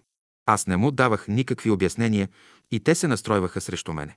Мислеха, че това са пари, определени за мен. Казах на учителя за обвиненията срещу мен. Успокои ме, те не разбират. На пощальона трябва да му се заплаща, когато заминава за Европа. Тези неща за пръв път ги изнасям. Не съм споделял с никого. Беседите са фокуси на космически сили за дадено място и дадени събития. Когато се подредят в бъдеще беседите, както са издавани по години, по месеци и по числа, ще се намерят много големи аналогии. Ще дойдат подготвени хора, които ще проучат всичко. Ние, нашето поколение, сме построени по друг начин. Учителят ми каза, че 22 глави от Откровението на Йоанна представляват 22 столетия от човешката история, начиная от времето на Христа. Всяка една глава прави едно столетие. Това са живите сили за разгръщане на една култура. Също и школата на учителя трая 22 години от 1922-1944 година. Ето защо за всяка една година от школата на учителя съответства едно столетие. Словото и беседите на учителя в една година от школата му са предназначени за едно столетие. Беседите на учителя от 1922 г. при отварянето на школата са за този век до 2000-та година. Една от най-големите мистерии в кабалата и астрологията е числото 12, което е свързано с зодиакалните знаци. Най-голямото противоречие е, че зодиакалните знаци пространствено не се покриват с небето. Зодиакалният кръг е в по-виш свят. Това е по-виш свят. Това е дълбоко мистично изражение на динамични сили, които действат в битието. Кабалата – това са първите 12 букви на зодиакалните знаци. Останалите букви са на съзвездията от северното и южно полушерия. Когато древните са правили магически операции, те са имали своето значение. Днес методите са променени и не въжат. Изучаването на тези старинни науки е подобно на дим, който излиза през комина. Те остават като архива пред учението на учителя. По време на школата на учителя той лично ми каза, че чрез тези 12 категории знаци от зодиакалния кръг, чрез които той работи, то зад всяка категория и зад всеки знак стоят 10 души. Един като падне на бойното поле, друг го замества. Тук няма нещо определено и статично. Това е повечето мистично и динамично. Тези актьори на сцената, които играят по зодиакалния кръг в различни времена, той идва момент, когато едни си заминават, а други идват. Учителят не искаше да се повторят старите грешки и да създадем династични иерархии и да създадем ритуали от учението. Затова един се поставяше на съответното място, работеше там и когато му свършваше времето, той си заминаваше. Тогава на негово място идваше друг, но с нови качества и възможности. И така кръгът се движеше и зад всеки знак стояха 10 души и очакваха своя ред. Затова учителят споменаваше, че за да се реализира една божествена идея, трябва да има 10 човека. И всеки слага своя подпис под нея и реализира своята си част, докато последният реализира целокупната идея. Горните съждения, които изказахме в разгръщащите се по-нататък страници, ще ни станат постепенно по-ясни. 14. Трите мистерии в битието. В един много важен разговор учителят ми повери следните велики истини, които, за да бъдат разбрани в тяхната дълбочина, необходима е мистиката на посветение, дълбокото знание на окултиста и творческият дух на общочовешкия реформатор. Той ми каза, че има три вида мистерии. Едно малките мистерии, които са свързани с принципа на любовта. Две големите мистерии, които имат отношение към принципа на мъдростта и три великите мистерии, отнасящи се към принципа на истината. Тези три мистерии на принципите през време на неговата школа в българския народ ще се изразят в три космични вълни. Първата вълна проистича от принципа на любовта. Тази космична вълна на любовта, според него, ще внесе новия живот. Това е една от вратите на посвещението. В това посвещение има три важни момента. Първият момент е обръщането към великото космично начало. След обръщането идва вторият момент – покаянието. В този втори период човекът ликвидира със своята индивидуална, семейна, обществена и национална карма. След това настъпва третият момент – спасението и човешкото съзнание встъпва в пътя на ученичеството. След като любовта внесе живота, тя отново се качва в своите висини, в света на принципите или есенциалният свят. Втората вълна, която настъпва след вълната на любовта, е великото космично течение на мъдростта. Мъдростта, която ни разкрива големите мистерии в битието, ще донесе онова велико знание, което ще се изрази в два важни периода. Първият период от тази космична вълна учителят го нарича възраждане, а втория период – ново раждане. При новораждането човек ликвидира своята расова карма, скъсва всички окови, които го свързват с света на личността. След като мъдростта даде онова велико знание, тя отново се прибира в света на принципите. Третата космична вълна, която идва след вълната на мъдростта, проистича от истината. Според учителя при тази вълна също има два важни периода. Първият период, при който се ликвидира с общочовешката карма, като по този начин ученикът прави връзка със своето безсмъртно начало или влиза в пътя на посвещение в великите мистерии на битието. Ликвидирането с общочовешката карма е най-великата жертва, когато ученикът минава през кръста на живота и се справя с две важни качества – със своята венерина чувствителност и с марсовата си природа на гнева, злобата и отмъщението. След посвещението настъпва един от най-важните периоди при вълната на истината – Възкресението, т.е. става едно със своя учител. При истината човек добива своята свобода и става сътрудник на великата разумна природа.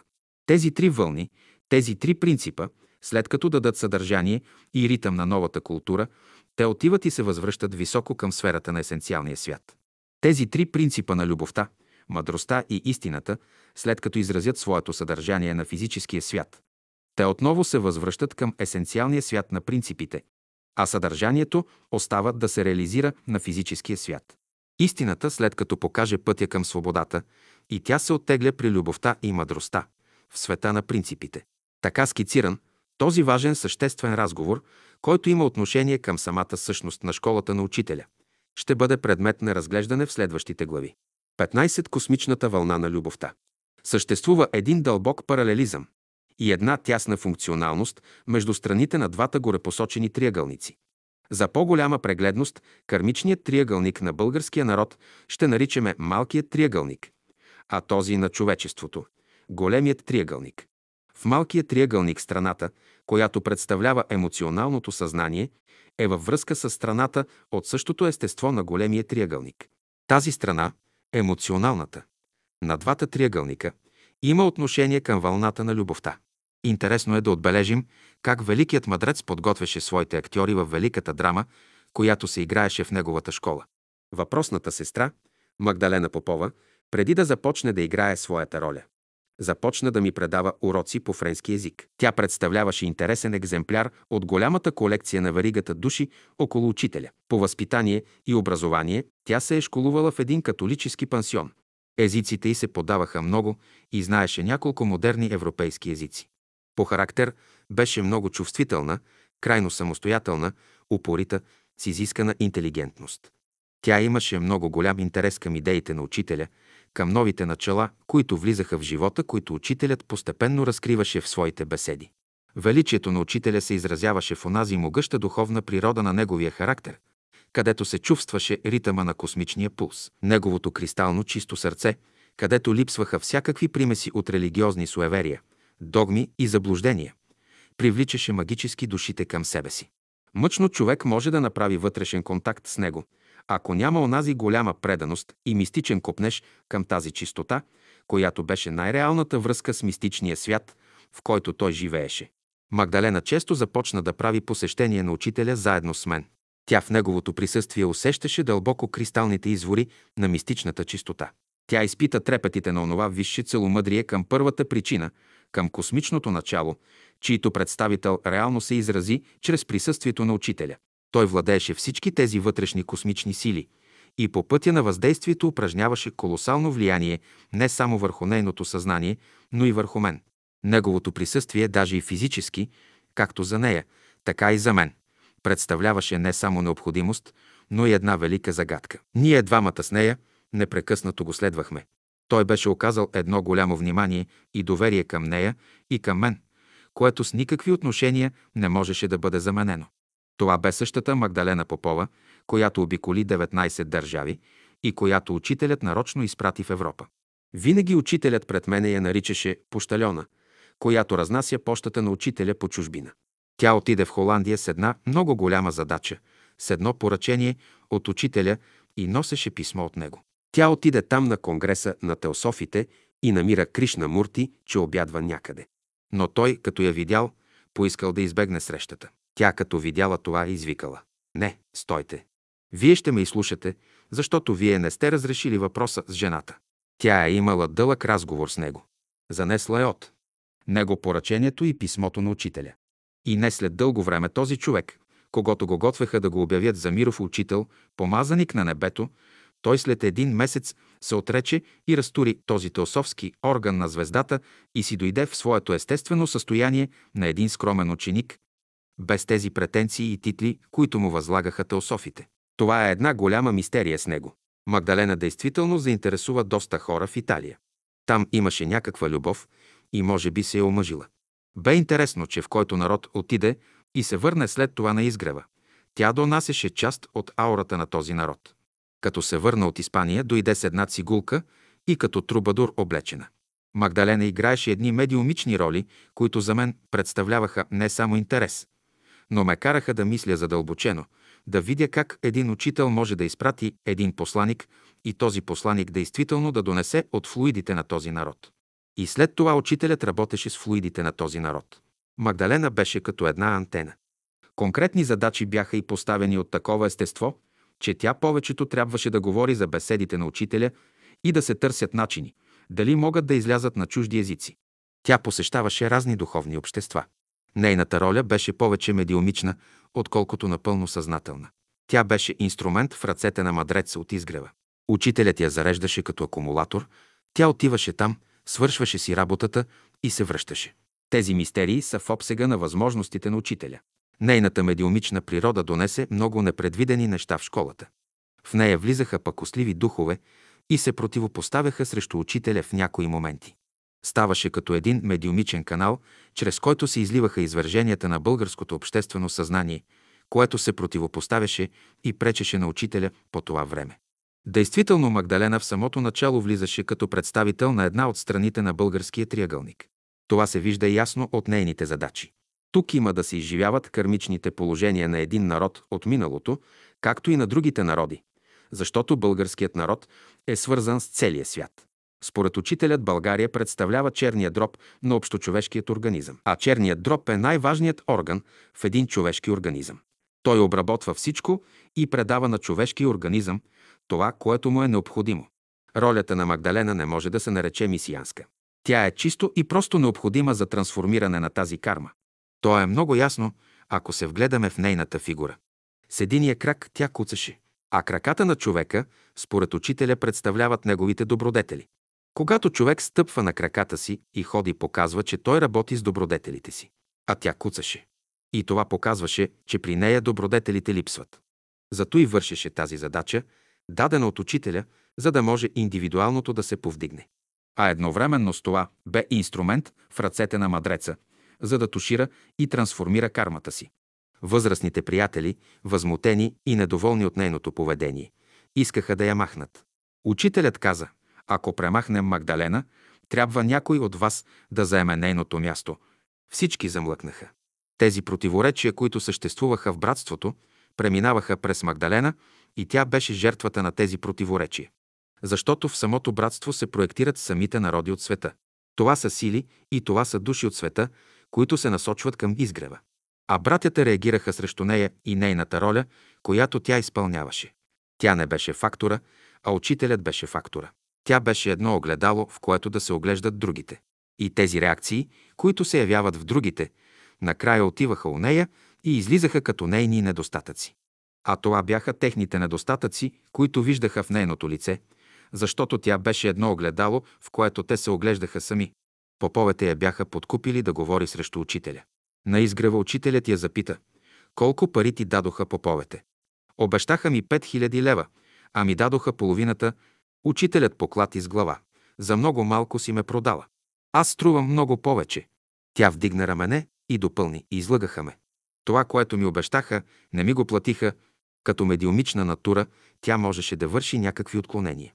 Дори имаше съдебен процес срещу учителя. Тя беше извикана да свидетелства срещу учителя. На съда я питат, ти къде беше? Бях в един кой си град. А Петър Дънов къде беше? Магдалена отговаря, той беше в София, но се излъчи от тялото си и дойде при мене. Тези неща за юридическото съзнание бяха бълнуваници на едно болно съзнание и това изказване за тях не представляваше нищо. Но всъщност това е било вярно, че учителят е могъл да се излъчи и да отиде при нея и тя да го е видяла. За нас това е знание от Словото на Учителя и една реалност, на която не веднъж сме присъствали. За съда това бе измислица. Накрая тя беше жертва на тази карма между този народ. Като се издиви тази карма, като се изразходва, ще бъде добре и за народа, в който живее, и за самата нея. Едно такова действие, преднамерено от нея, не е съзнателно, а на тъмни сили. Много мъчно може да им се даде обяснение. Знанието го има в Словото на Учителя.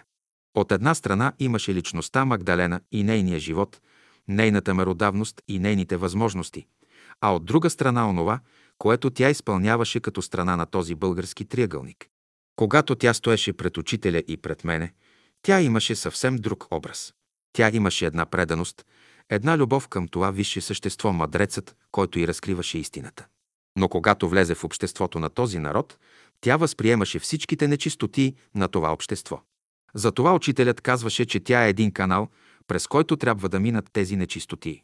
Противоречията не бяха само в нея, но и в цялото общество, като израз на човечеството. Това е много сложен въпрос, изисква много голямо знание. Да познаваш Словото на Учителя и да си присъствал тук на изгрева и да си видял как всеки един човек тук играе някаква роля и изпълнява някаква задача, поставена му от учителя в повечето случаи несъзнателно. Имаше много опитности с нея, които, ако ги разкажем, са в неблагоприятна светлина за нея. Изявяваше се като враг на братството. В града тя няколко пъти се бе качвала на маса и бе говорила срещу учителя. Но тя беше една от страните на този български триъгълник. И нейният живот, и животът на това общество трябваше да се види и след това трябваше да се оправи, като се разреши чрез знанието, дадено от учителя. Магдалена беше от град. Пловдив. Била е много добра ученичка с религиозно съзнание и църковно възпитание. Като човек, отначало тя беше много възпитана, с обноски и много етична. Но като започна да играе тази роля, понеже влезе в тези кърмични възли, то в поведението й стана промяна. Тя вече имаше ексцентричности и отклонение на съзнанието. Това е вреда на нещата при нейната роля. Аз се чудех как това същество можеше да издържи той голямо напрежение, което се създаваше в школата. Чудя се как нейната нервна система, нейният мозък, нейният двойник можа да издържи. Да издържи тази концентрация на отрицателни мисли и форми на цялото братство срещу нея. Това отрицателно отношение към нея от братството, като водопад падаше надолу от стотина метра върху нея. Как можа да издържи, не мога да проумея. Освен това, тя ходеше по чужбина по поръчение на учителя, а това не беше лесна работа. Това ме очудва дори и сега. Как издържа на цялото това напрежение? Но понеже зад нея стоеше мадрецът и знаеше докъде тя можеше да издържи. Това са въпроси от скритата школа, от вътрешната школа.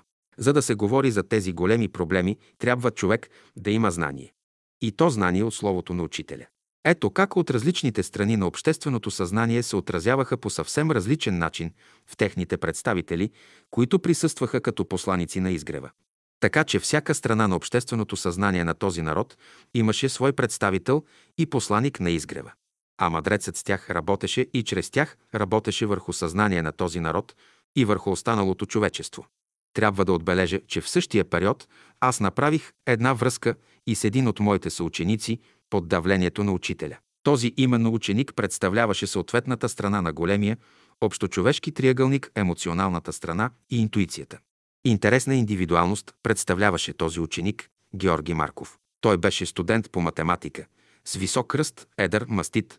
Най-силно впечатление в главата му представляваше челото, в което липсваха данни на развит конкретен ум.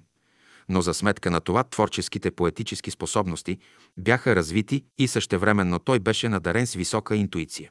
За него най-трудният предмет представляваше аналитичната геометрия в университета, понеже, както и по-горе подчертахме, липсваше му добре развит конкретен ум.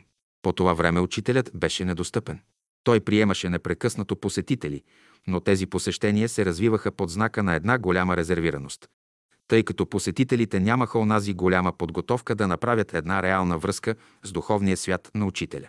Полето, в което се развиваше активната духовна деятелност, беше центрирана около Георги Марков, Магдалена Попова, Любомир Лулчев и мен. Много често на изгрева учителят Георги Марков и аз имахме дълги, дълги разговори. При тези разговори се чувстваха притоците на онези мощни духовни енергии, които създадоха условия, онази топла мистична привързаност между двамата ни и учителя. Тези отношения се изразиха в един голям импулс да издаваме двамата едно списание «Нов живот». Към редактирането на това списание привлякохме и един от другите наши съученици – Петър Пампоров, който излизаше от средите на въздържателите и толстоистите. При тези разговори на Георги Марков и мен с учителя непрекъснато настояваше да присъства и Магдалена, която излизаше от рамките на ежедневния живот и навлезе в областта, както я наричат на научен език хиперестезия. Силният флуид на мистичност бе изразен в един купнеж към незнайното, великото, космичното, явяващ се като следствие от духовно, интимният досек с учителя. В братството това въздействие върху Магдалена се тълкуваше като една екзалтираност, която събуждаше в самото общество една ревност. Така великият мъдрец фокусира съзнанието на Магдалена към онзи копнеж на чистота и целомъдрие, който в последствие трябваше да стане достояние на цялото общество. Така беше силно въздействието върху мен, че тези грамадни космични сили, които придоби от връзката си с учителя, я заставиха да пласира тези сили почти в страните на цяла Европа. Тя пропътува около 19 държави. Веднъж аз зададох въпрос на учителя. Какво представлява нейната роля в чужбина? Той ми отговори. Това е пощалионът, който ще разнесе кореспонденцията ми в чужбина. Тази негова мисъл ми стана ясна при следния интересен случай. През нейните непрестанни излизания в чужбина, един път отиде в Холандия.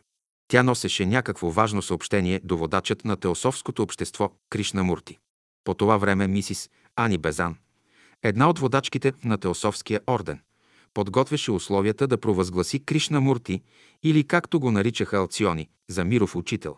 Точно в тези интересни моменти Магдалена трябваше да отиде да занесе известието, което й беше дал учителя. Понеже аз бях връзката между учителя и нея, при излизането й в странство, тя ми разказваше всички свои преживявания в чужбина. В случая, относно Кришна Мурти, тя ми разказа как той неохотно отначало е приел да я изслуша, даже тя му казала следната мисъл. Вие не ме приемате, понеже не сте решили въпроса с жената. Интересно, че след нейния разговор с него, след като му предала съобщението от учителя, този индус не след дълго време трябваше да се откаже от тази мисия да бъде проводник на мировия учител и върховен водач на теософското общество. Този случай споменаваме мимоходом, а на друго място ще го анализираме по-подробно.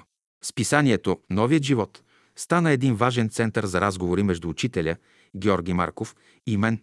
Ние двамата бяхме много самонадеяни, мислехме, че чрез него популяризираме великите идеи на учителя.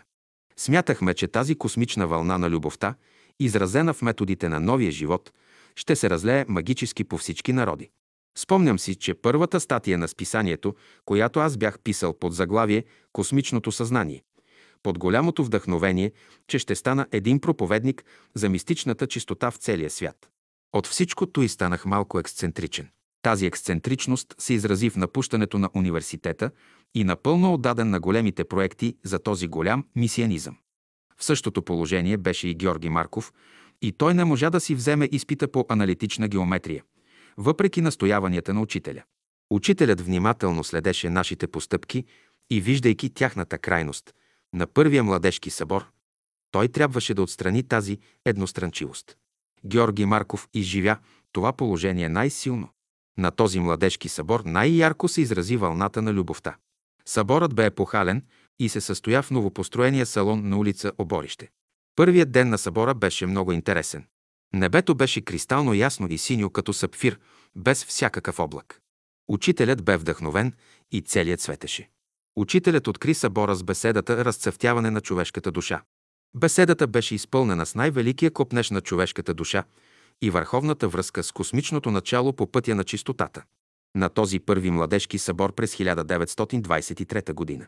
Учителят даде пълен простор за проявление на младите академични сили, които изнесоха редица реферати и с областта на науката, мистицизма, окултизма и обществения живот. Рефератите бяха изнесени от по-крупните индивидуалности – Добран Гарвалов, Кузман Кузманов, Георги Радев, Георги Марков, Георги Томалевски, Боян Боев, Петър Пампоров. Също и аз изнесох реферата «Анархизмът и новото учение». Учителят ни слуша – наблюдаваше ни и после говори на всички и ни даде пътя на школата. Учителят каза, сега аз мисля, че списанието «Новият живот» ще умре, понеже баща му и майка му не бяха напълно духовни. Вие казвате да започнем нещо самобитно. Ами че кое е самобитно? Самобитно е само това, което не умира, самобитно е само това, което е божествено. Вложихте ли в новия живот реалност, вложихте ли нещо божествено? Не, вие вложихте ваши идеи. Кажете ми, кое е новото в новия живот? Това не е за упрек, но посочете на ония пасажи, които са нови, които за пръв път се явяват, кое е новото нещо. Първи младежки събор, страници от 65 до 66. Списанието «Нов живот» до този събор беше излязло в три броя. По указание на учителя беше заменено с ново списание «Житно зърно». Списанието «Житно зърно» стана център за проява на академичната младеж. На този младежки събор учителят даде разрешение да се издава едно младежко списание, но в него трябваше да залегне една божествена идея.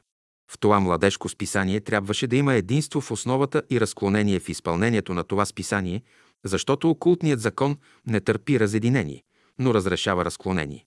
Наистина този събор се яви като пълна реализация на тази мощна космична вълна на любовта, която разкриваше перспективите на един нов живот.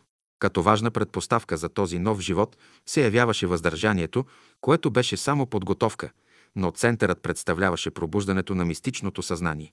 Едно от важните действия в великата драма, която се играеше в школата на учителя, трябваше да бъде приключена. Това се изрази в заминаването на отвъдния свят на един от важните актьори в това действие – Георги Марков. Това широко сърце, изпълнено от копнежи на голямата любов, си замина по един много странен начин. Спомням си, че през тази година бяхме на летуване на Рила. Георги беше останал в София като болен. Учителят ме подсети да се върна при него. С моя добър приятел Борис Николов употребихме големи старания да облегчим болестта на Георги Марков. Учителят се завърна от Рила и прие Георги Марков на дълъг разговор. След разговора, излизайки от приемната стая на учителя, Георги ми подари своя часовник, като ми каза, че неговият земен път е вече към своя край.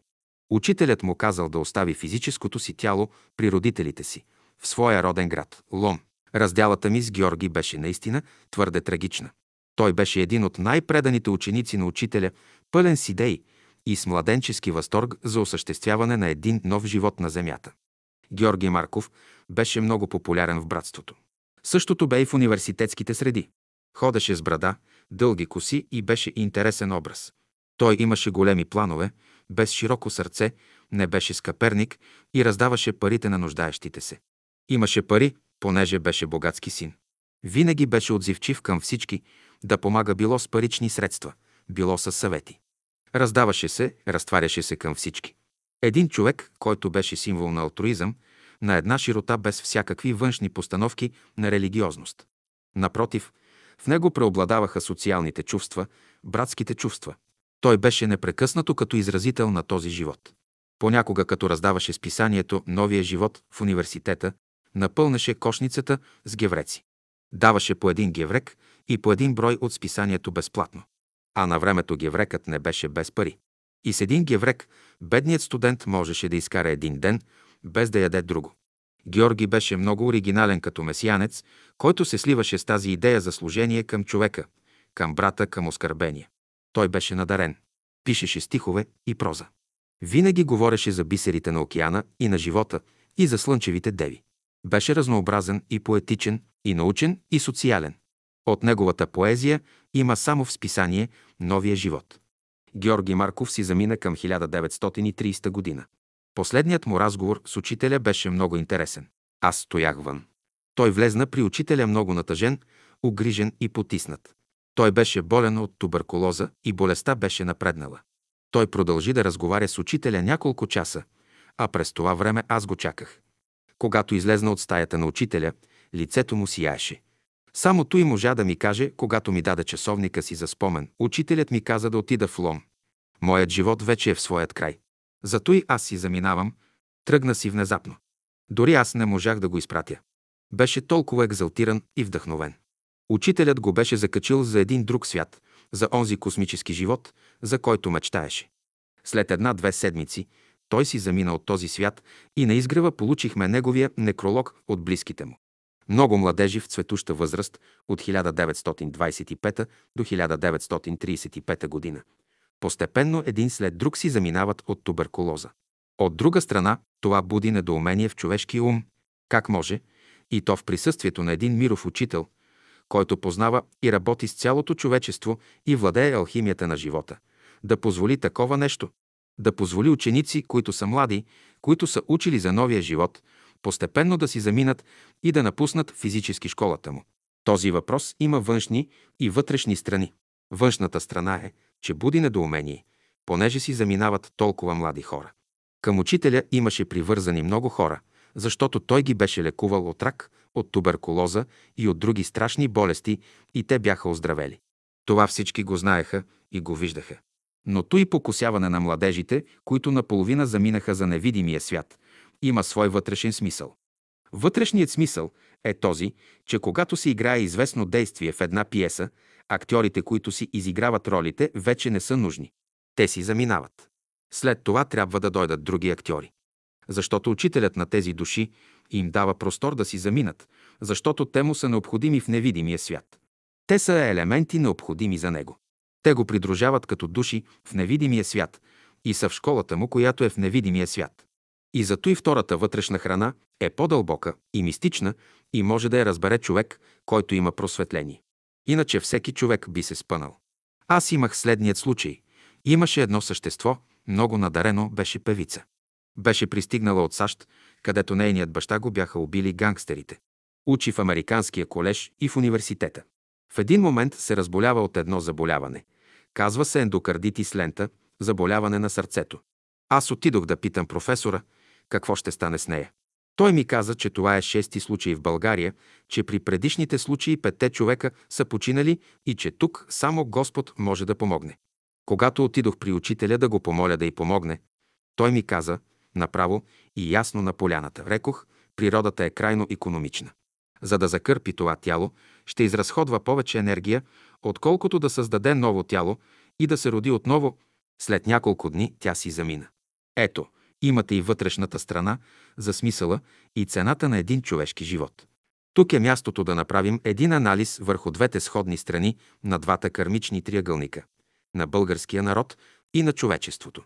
Докато Магдалена Попова играеше ролята на религиозното съзнание, импулсирано от онова фанатично чтеславие, то Георги Марков изразяваше онова велико подсъзнание, където работеха съществата извън човешката еволюция.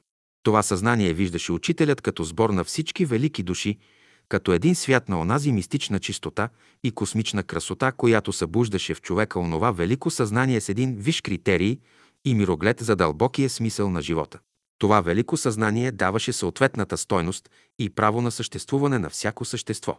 То търсеше онази функционална зависимост между всички явления в природата, онази дълбока разумна връзка между всички природни царства, които по пътя на взаимопомощта и жертвата самоизграждат живота.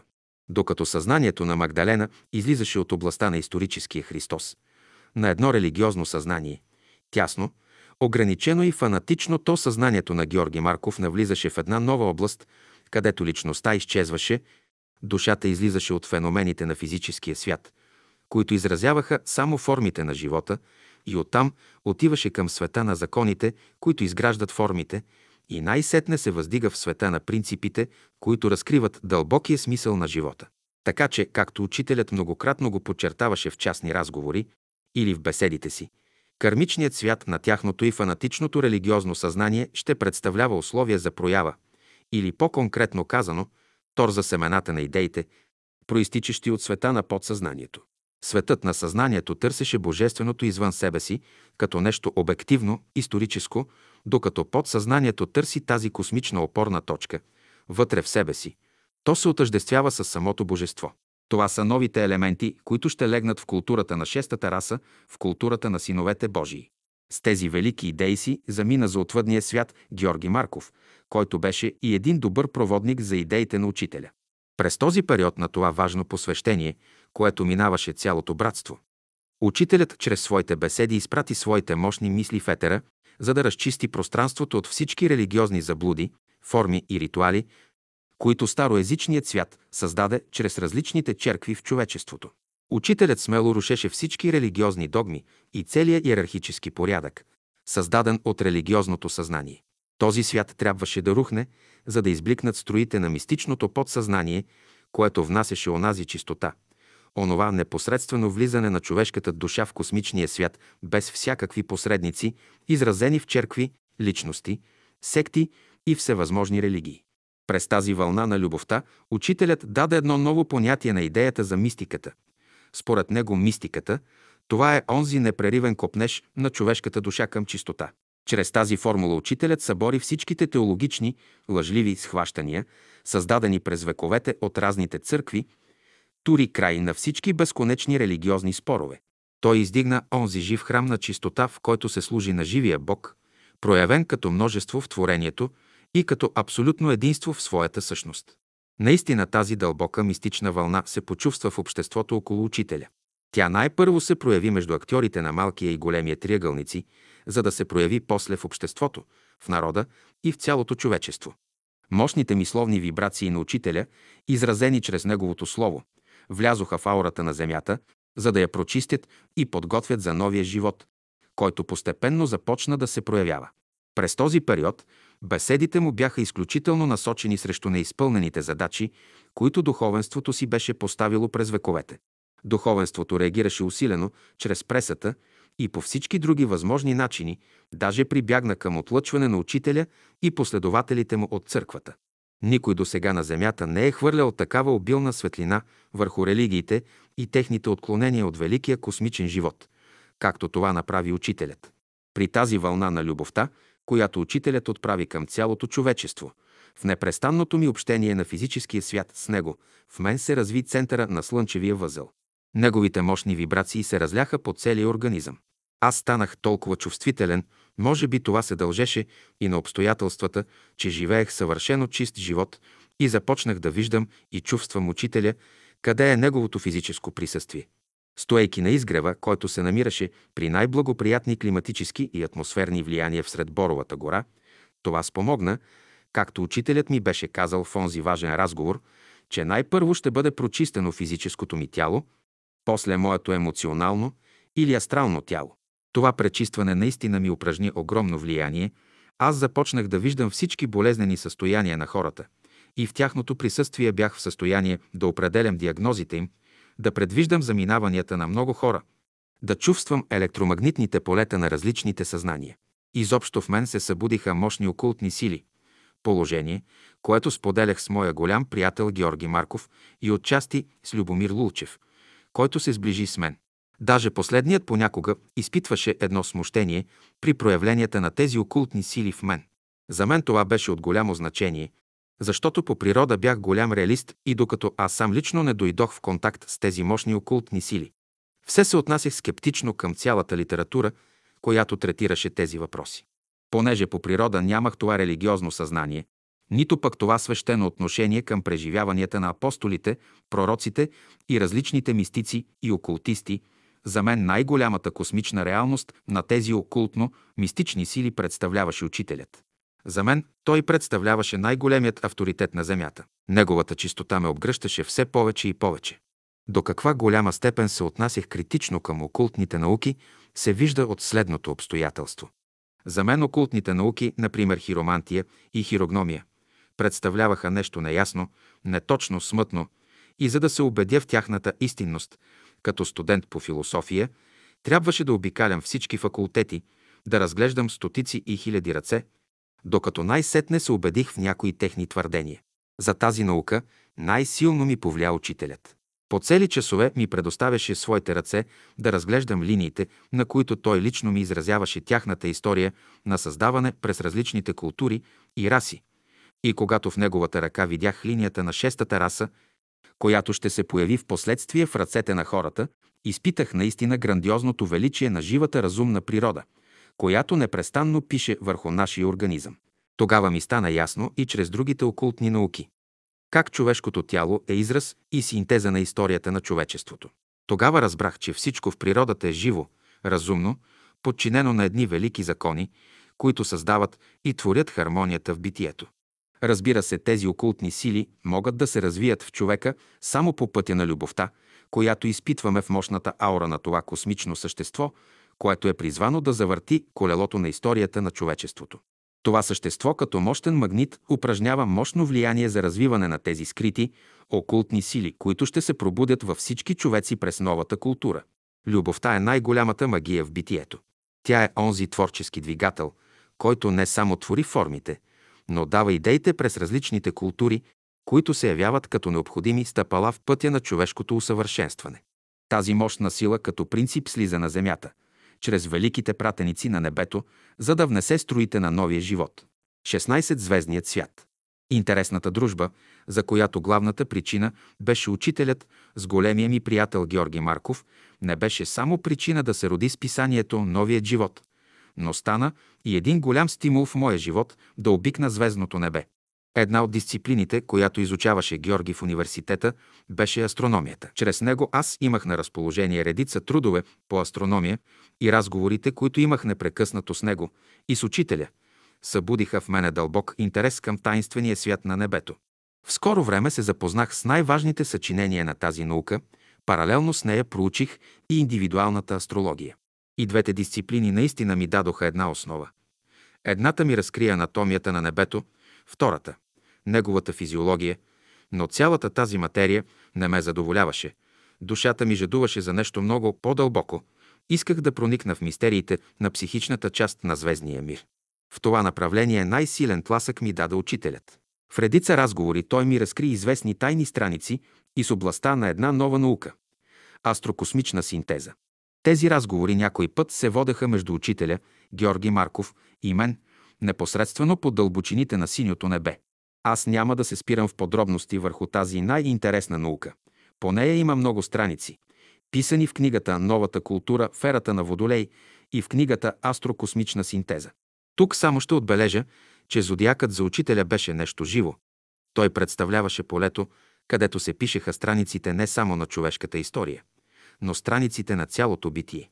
За него всеки зодиакален знак представляваше цял свят, общество от напреднали същества, които със своята творческа мисъл упражняват влияние върху всички живи същества.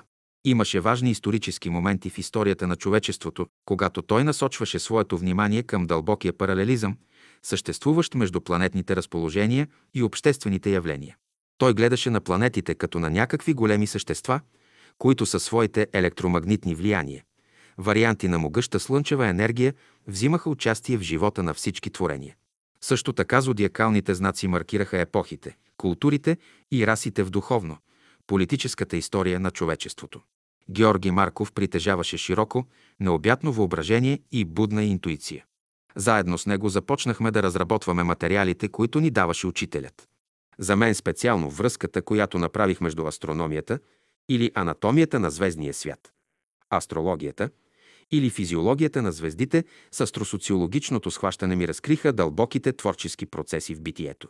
Започнах да виждам като откровение земния път около Слънцето и Слънчевата спирала, като пътуващи светове в етера, които непрекъснато минават през космичните пристанища – по които остават хората или животните по тях и вземаха при себе си и съществата, които казваме, че се раждат. За мен звездното небе се одухотвори, аз не виждах в разнобагрените слънца на небето някакви тайнствено движещи се горящи точки, напротив, в техните срещи съзерцавах творческите процеси в битието. Също така научих, че колкото са по-редки срещите между планетите, толкова по-големи са техните отражения в духовния, политическия и стопански живот на хората. Космичните и планетните цикли за мен бяха ключове, чрез които тълкувах развитието на историята. Тези мигове на съзерцание и откровение, непосредствено изживяни под красивите нощи на звездния свят, ми внесоха такъв голям импулс, такова голямо творческо вдъхновение за истинска идейна работа. Може би това беше най-голямата ми придобивка от дружбата ми с големия приятел Георги Марков. Всичките идеи, които учителят очертаваше пред мене в разговорите си с него, това бяха материалите за книгите, които аз трябваше да напиша. Всички тези проблеми аз съм ги разработил в един научен стил, за да бъдат те по-добре разбрани от човечеството. Тези идеи бяха по-късно вложени в книгата ми Световна астросоциология, излезнала в Париж през май 1972 г. в една книжка около 250 страници. И то в момент, когато в България бяха инкриминирани книгите на учителя и се правеха ежегодно обиски – и се унищожаваха книгите му от комунистическите власти. 17. Духовната група около учителя. Както подчертах вече по-горе, списанието «Житно зърно» стана важен център на духовно, културния живот, най-вече в средата на академичната младеж, която беше главният елемент на специалния клас. Статиите, които постъпваха в списанието и с различните области на специалностите, в които работеше академическата младеж около учителя, ставаха предмет на разисквания и уточнявания на много идейни принципни въпроси. Списанието третираше предимно много въпроси от последните постижения на науката, окултно-мистичните науки и отчасти и с разните области на изкуствата. Беседите на учителя, които той държеше, се стенографираха винаги от няколко студенти и студентки. Ще спомена за една от тези студентки – Савка Керемичиева.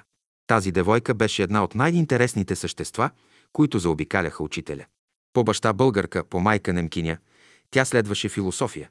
Спирам вниманието си върху нея, понеже не само, че беше една от важните съработнички и постоянна сподвижничка на учителя, но и за това, че представляваше като сестра една странна индивидуалност. Висока по ръст, с голямо широко чело, с меки сини очи, се отличаваше с такава преданост, с такава всеотдайна привързаност, с такава готовност за идейна работа, подобно на християнките в първото столетие, когато духовният блясък на могъщите идеи на Исус от Назарет изкряха в душите на неговите последователи. За Савка външният свят не съществуваше, тя като че ли беше забравила своята личност, тя се беше сляла напълно с делото на учителя. За нея нищо друго не съществуваше, освен тесният път на ученичеството. За да се обхване тази странна индивидуалност на преданост, духовен възторг и подвиг, трябва да се разлистят страниците на книгата «Свещени думи на учителя». Тази ценна творба беше родена от непосредствения досек на Савка Керемичиева с учителя. Учителят наистина отделяше колосално време за това същество, което до последния момент на неговото физическо заминаване стоеше при неговите нозе. И първото същество, което си замина за отвъдния свят, след заминаването на учителя, беше Савка. Това стана през май 1945 година. Тук само ще спомена, че главните актьори, които взимаха участие в школата на учителя, си заминаха твърде млади, може би те бяха вече ненужни на земята, след като са изиграли своята роля. 18. Едностранно действие. Както бяхме подчертали в горните страници, в онзи важен интимен разговор, когато учителят скицира етапите на моето настоящо прераждане, така се бях вдъхновил, беше ме обладал мистичният огън на първите християни. Като следствие на това, раздадох почти всичките си дрехи и си въобразих, че с турбичката на рамо ще тръгна от село на село, от град на град, да проповядвам новите идеи на учението. Благодарение на будното око на учителя, в една зимна вечер бушуваше голяма буря и учителят, като видя, че треперя от студ, подари ми едно свое пълто, което може би е носил преди десетилетия, с кадифена яка. Разбира се, този подарък за мен беше цяло събитие. Образът ми беше така отличителен от окръжаващата среда. С дълги, гъсти черни коси до раменете, с малки извити мустаци, с палтото, малко демоде, се разхождах гордо из аудиториите на университета. Наистина, и аз бях един от актьорите на сцената. Топлите струи на подсъзнанието бяха обладали цялото ми естество, като че ли не живеех с целокупната си моя духовна природа, но като че ли беше активизирано само моето емоционално естество, положение, което беше напълно в унисон с развързване на кармата, която беше изразена в емоционалните страни на малкия и големия кармически триъгълници. Аз като че ли бях символ на онези слънчеви деви, на онази невинност и истинско целомъдрие към първопричината, към космичното начало, чието най-реален образ беше изразен в могъщия духовен образ на учителя, символ на равностранния триъгълник, който беше слязал на земята, да изправи разностранните страни на двата разностранни кармически триъгълници. Тези идеи наистина са не само отвлечени, но и крайно непонятни за погледа на обикновения човек, учения и философа на Земята. Само от тънката интуиция на мистика или дълбокото проникновение на окултиста може да се обхванат тези наистина странни, но най-реални знания за духовния свят. По това време учителят държеше беседите си в новопостроения салон на улица Оборище 14. Салонът беше доста обширен, аудиторията на учителя, особено при неделните беседи, беше крайно разнообразна по отношение на посетителите. Идваха да слушат хора почти от всички съсловия и интелигентност. Близо до катедрата, от която говореше учителят, издигаща се на три стъпала, се намираше масата на стенографките. В дъното на салона се издигаше естрада, на която се разполагаше братския хор. Преди идването на учителя на катедрата, обикновено той стоеше сам в една малка стайчка, а през това време хорът даваше изпълнение на хубавите братски песни. По този начин се създаваше и една духовно, мистична атмосфера, която създаваше благоприятни условия за изливане на изобилното слово на учителя. Един неделен ден учителят нямаше да дойде на беседа. В къщата на улица Опалченска, 66, бяхме само трима души. Учителят, брат Тодор Стоименов, който беше един от най-старите ученици на учителя, който държеше касата на братството и придружаваше непрекъснато учителя. Третото лице бях аз. Учителят, което разбрах в последствие, искаше да предаде на братството една трудна задача, един труден изпит. Понеже братството, в по-голямата си част, живееше в мрежите на религиозния фанатизъм, в света на съзнанието да вижда божествеността в известна личност или на научен език казано в света на съзнанието.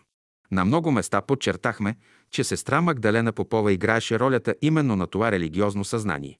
То трябваше на всяка цена да бъде огряно от светлите струи на мистичното подсъзнание, което събаряше всякакъв религиозен култ и непосредствено търсеше пряката връзка с космичния център, който дълбоко се криеше във всяка душа. Всичко това сега ще ни стане ясно от инцидентът, който стана на улица Оборище 14. Учителят ме повика и тихо ми пришепна. Иди в салона и кажи на братята и сестрите, че днес не ще присъствам на беседата. Аз като стрела се спуснах към салона, но в този момент брат Стоименов, като разбрал, че аз отивам да съобщя това, веднага и той тръгна към салона да съобщи същото. Когато пристигнах в салона, обстановката беше много тържествена. Събранието, вдъхновено от топлите и мистични мелодии на братските песни, чакаше с трепет да чуе тихите стъпки на учителя. За тях на изненада, както ходя така, изправен, с твърда стъпка, пристъпвам към катедрата на учителя и се качих до второто стъпало на катедрата. На всички по лицата се изписа изненада и любопитство, да чуят какво ще кажа. Видът ми беше крайно странен, с износеното пълто на учителя, с дългите коси, обаче в погледа ми се четеше една решителност. Преди да кажа, че учителят няма да дойде, направих едно малко встъпление със следните думи. Историята е едно колело, една сцена, където идеите слизат и се качват. Още не доизказал мисълта си, пристига брат Стоименов и прошепна на брат Симеонов да ме отстрани от катедрата. Виждайки това некрасиво движение от страна на брат Стоименов, аз се качих още едно стъпало по-високо, на третото стъпало. Това мое движение, свързано с недоизказаните ми думи, създаде впечатлението, че аз искам да седна на самия стол на катедрата на учителя, въпреки че аз нямах това намерение. В този момент видях как върху лицата на присъстващите се изписа тъмния облак на ревността. Когато казах тези мисли, че идеите слизат и се качват, исках точно това да подчертая.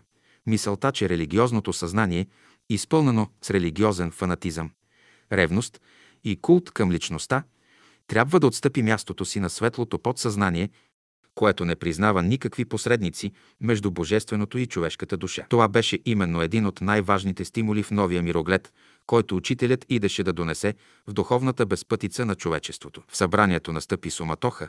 Симеон Симеонов се нахвърли върху мен и ми скъса бялата риза. Аз, разбира се, стоях с едно високо самообладание, въпреки че притежавах голяма физическа сила, не се противопоставих, но дълбоко в душата си почувствах една велика скръп от неразбирането на най-важния стимул в мирогледа на учителя.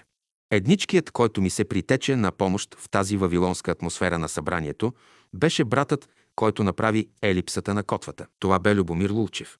Цялото събрание, млади и стари, се вдигнаха и отидоха на улица Опалченска, 66. Също и ние с въпросния брат отидохме там, при учителя.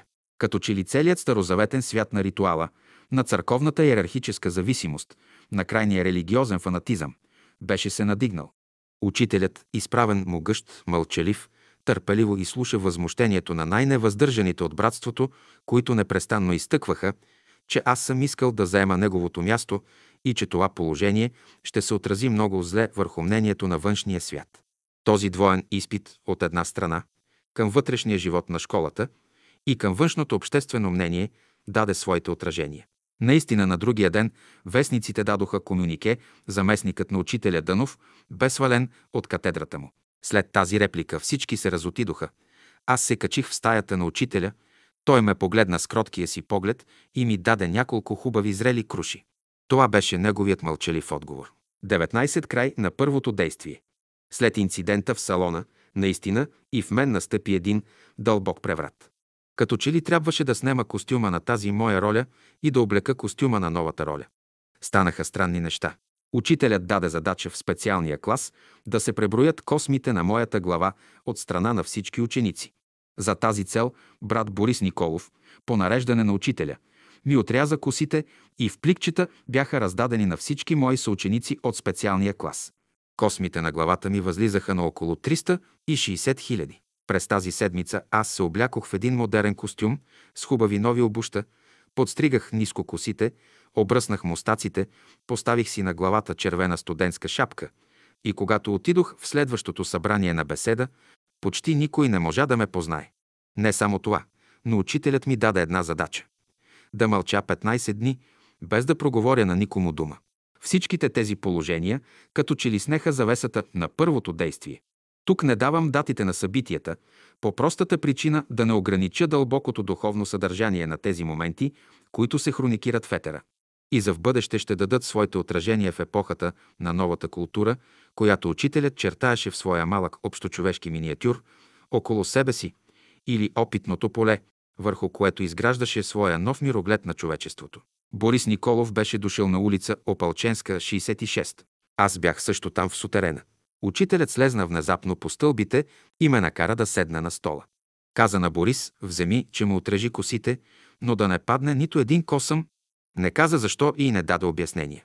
След това нареди на Борис да сортира косите ми и да ги постави в пликчета и да ги раздаде на всички ученици от младежкия окултен клас, за да ги преброят. Това беше задача, поставена от учителя. Те знаеха, че това е моята коса, остригана от моята глава. Падна се най-голям брой да преброи космите на Добран Гървалов, някъде към 20 000 косми. Този човек в последствие получи някакво разочарование и се отдръпна от братството. Но важното е, че той ги преброи тези 20 000 косама. Това показваше, че в живота си той ще има да разрешава много въпроси. И това така стана. Тъй, че косите на моята глава са пресметнати и преброени. Учителят с един хумор и едно настроение даде тази задача. Той по този начин скри от погледите на другите цялата тази операция. Той се стремеше да бъде незабелязан в тези неща и да не играе ролята, че той направлява всичко около себе си. След това остригване аз бях променен. Аз бях облечен елегантно, с един английски костюм, с шпиц обувки и като се явих в салона. Никой не ме позна, макар че се блъскаха в мене. Предишният ми образ отиде в архивите. Той изчезна. Появи се друг образ. След като Борис раздаде на учениците в младежкия окултен клас онези пликчета да се преброят, то на Добран Гарвалов се падна най-дебелия плик. И както споменах, той преброи към 20 000 косама. Чудех се, защо на него му се паднаха толкова много. Спомням си, че той бе първият, който изнесе реферат на първия младежки събор на улица Оборище 14 на тема ученичество. Той бе интересен тип за наблюдение. Беше масивен, имаше една голяма глава. Следваше медицина и беше крайно критичен. Той завърши медицина и отиде в Пловдив да работи. Но защо и как стана така, че той, който беше крайно критичен към погрешките на другите, изведнъж се разочарова, напусна учението и започна да пише статии срещу учителя. Понеже знаеше много неща на изгрева, започна да ги изнася на показ. Впоследствие заболя и млад почина. А беше крайно общителен. Какви същества дойдоха в неговото съзнание, не зная. Обсебиха го, отклониха го и го спънаха. Така той си замина много млад от този свят. Не след дълго време трябваше да сляза от изгрева и да живея при втория актьор от втората страна на кърмичния малък триъгълник – Мара Граблашева. Но преди да пристъпим към това второ действие, ще направя едно малко встъпление към него. Всяка година в Старопрестолния град на българите Велико Търново ставаха нашите събори. Тези събори представляваха най-външния кръг на школите на учителя. В околностите на този град имаше една малка вила, където над хиляда души от всички градове на България се стичаха. Наши приятели, заедно с ръководителите на братствата. Тук по много тържествен начин учителят изнасяше своите беседи и най-вече даваше методи за работа за през цялата година. На вилата в този град имаше действително двама актьори. Единият беше Кръстю Христов, а другият – Михаил Иванов. Тези двама актьори представляваха до голяма степен следното – Кръстю на площадното религиозно съзнание под знака на чтеславието, а другият – Михаил Иванов, символ на самосъзнанието на свещения егоизъм, облечен в тогата на окултната гордост. Първият представя леморийската раса, другият – атлантската раса. Аз трябваше да дойда в контакт с тези две съзнания. С първото съзнание, Кръстю Христов, вече бях се запознал още в София и даже той се беше доста сближил с мен. С втория, Михаил Иванов, се запознах точно през време на събора в 1924 г. по един странен начин. Една вечер той се приближи към мен и със своя таинствен глас се опита да ми направи следното внушение. Брат мой, виждал ли луната? Как свети не чувстваш ли, че тя ни нашепва за едно наше съвместно прераждане някога в Египет, когато бяхме братя? За мен този разговор прозвуча много странно и запитах учителя какво значат тези думи. Учителят, с една тънка ирония, ми каза следните думи. Има много фантазии в света.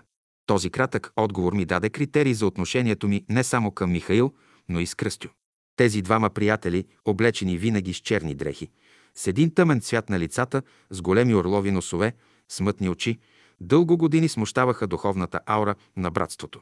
Лековерните и полуинтелигентните братя и сестри действително им оказваха едно голямо внимание, докато най-после чашата преля и учителят трябваше в една съборна беседа през 1922 година да ги разобличи и да демаскира тяхната фалшива духовна осанка.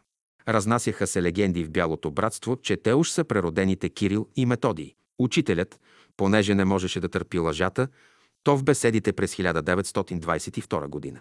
Той каза за тях, че на времето Кирил и Методий са били два гиганта, а тези тук са два бръмбара и не могат да се сравняват с тях. Той нещо беше публично изнесено. Стенографите после махнаха имената им, но поместиха изказването на учителя, за да се скрие личния елемент. Аз го изнасям, за да знаете, че това се отнася за Кръстю Христов и Михаил Иванов и че написаното се отнася за тях от събора на 1922 година. От това време има един частен разговор на учителя с трима възрастни приятели – Костадин Иларионов, Димитър Добрев и Лазар Котев. Учителят там се спира подробно за тях двамата. Ние не можем да отречем ролята на тъмната ложа, която играе в света. Само, че тази тъмна ложа, в която има много интелигентни същества, то там е задачата в тази епоха – те да станат слуги на доброто.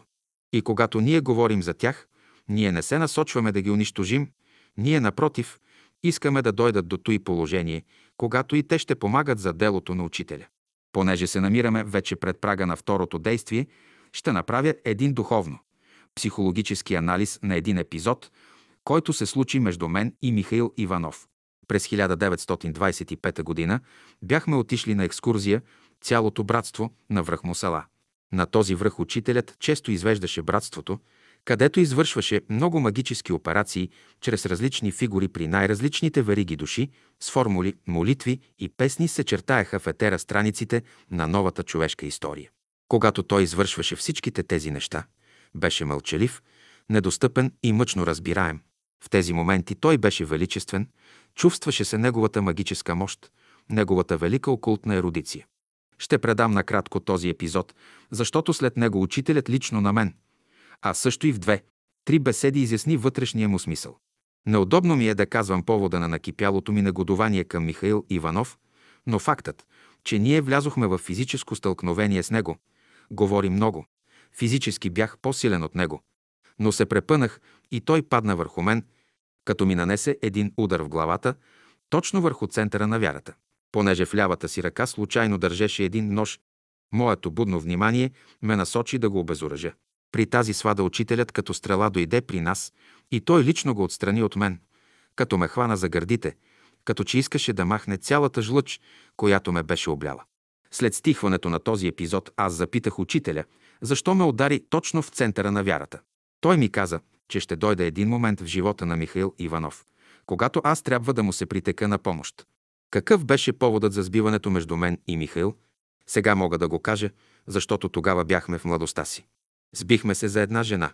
Тази сестра беше от град Казанлък и бе дъщеря на близките наши приятели. Тя и сега е жива. Казваше се Василева. Нейният брат бе професор. Тази сестра бе приятна и красива наглед, дойде да ми се оплаче пред мене от Михаил Иванов, понеже нещо недостойно се бе държал с нея. Тя се оплака на мен, защото сме от един и същ град. Има ли някой, който да бъде безразличен към една красива жена? Няма такъв. И за това се сбихме. По-нататък ще изясня защо предавам този епизод, но сега само ще подчертая следното обстоятелство. Учителят, анализирайки този случай в две, три беседи изтълкува дълбоката символика – моето падане на земята. Това едностранчиво мое проявление през този голям период от няколко години, специално на моето емоционално съзнание, без да взема участие моят ум, разбира се, беше свързано с плана, който учителят ми начерта, именно прочистване на моето астрално тяло. Разбира се, както се видя от предшестващите страници, това беше една екзалтация – или както го наричат в древната традиция събуждане на детето в човека, на невинността и онова висше целомъдрие към първата причина на битието. Настъпи момент, когато моят поглед не трябваше да бъде обърнат към небето и звездите, към мистичния свят на слънчевите деви. Аз трябваше да обърна своя поглед към земния конкретен емпиричен свят, да направя връзка с мъжкия принцип, който е свързан непосредствено с моето интелектуално съзнание. Този магически момент настъпи именно тук, горе на планината. Особено след като бях вече завършил ролята си в първото действие на тази общопланетна драма. Учителят така нареждаше нещата, че аз трябваше да изляза вече от кръга на тези същества, в които преобладаваше емоционалното съзнание, с други думи казано от света на женския принцип, който държи ключовете на вратите за мистичния свят. Красивия оазис на изгрева, със своята поетична романтика, с хубавите звездни нощи, с онова поетично вдъхновение и съзерцание към пулса на живота, трябваше да бъде заменен с аудиториите на университета, да скрия хубавата оптимистична усмивка и сложа мантията на онази сериозност, за да мога по този начин да завърша университета. Това положение се изрази чрез обстановката, като направих връзка с втората страна на малкия триъгълник, т.е. отидох да живея в Мара Граблашева. Мария Мара Граблашева бе съпруга на Величко Граблашев. Той беше един от много известните адвокати на времето. Той е завършил в САЩ и е един от състудентите на учителя там. Той дойде в България и направи много преводи от английски за спиритизма. После преведе литературата на розенкройцерите и теософите. Един човек много интересен външно. Мастит един хубав тембър на гласа, красив човек и много отзивчив към хората. Беше много добър оратор. Изнасяше много лекции и на Витуша, и в салона на улица Оборище 14. И в един момент трябваше да напусне България и да се върне в Америка при своите двама сина. А тук развиваше една колосална дейност. Беше авторитетна личност и един от сподвижниците на учителя след завръщането му от Америка. Той наистина е ходил с учителя на екскурзии, общувал е с него, готвили са планове. Виждах как учителят държеше за него. Той с часове се затваряше в стайчката си да пише писма на Граблашев, който бе в САЩ. Какво стана с тези писма, не можахме да разберем. Той му бе един от верните идейни приятели. Другите ученици, в сравнение с Граблашев, имаха повече религиозно съзнание и имаха друго отношение към учителя. А Граблашев виждаше учителя по друг начин и написа една книга за него през 1922 година.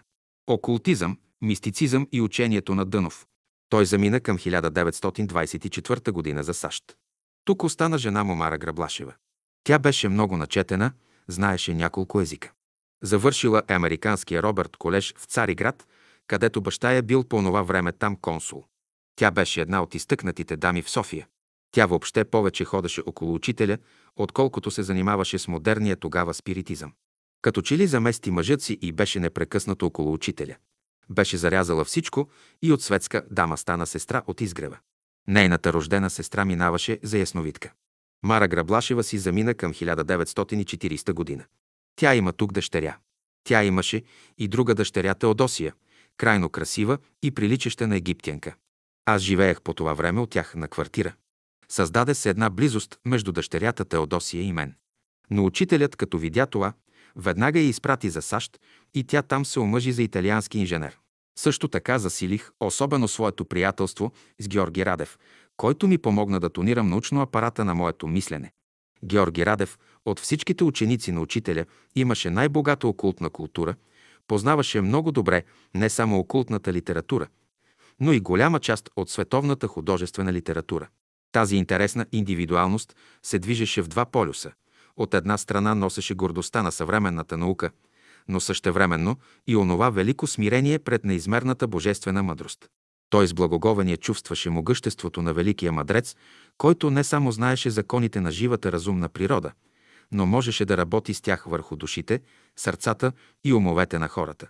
Духовната група, след като замина един от големите ми приятели Георги Марков, беше заменена с новата окултна и интелектуална група. Вещото око на учителя не само бдеше, но и откриваше пътя на посвещението.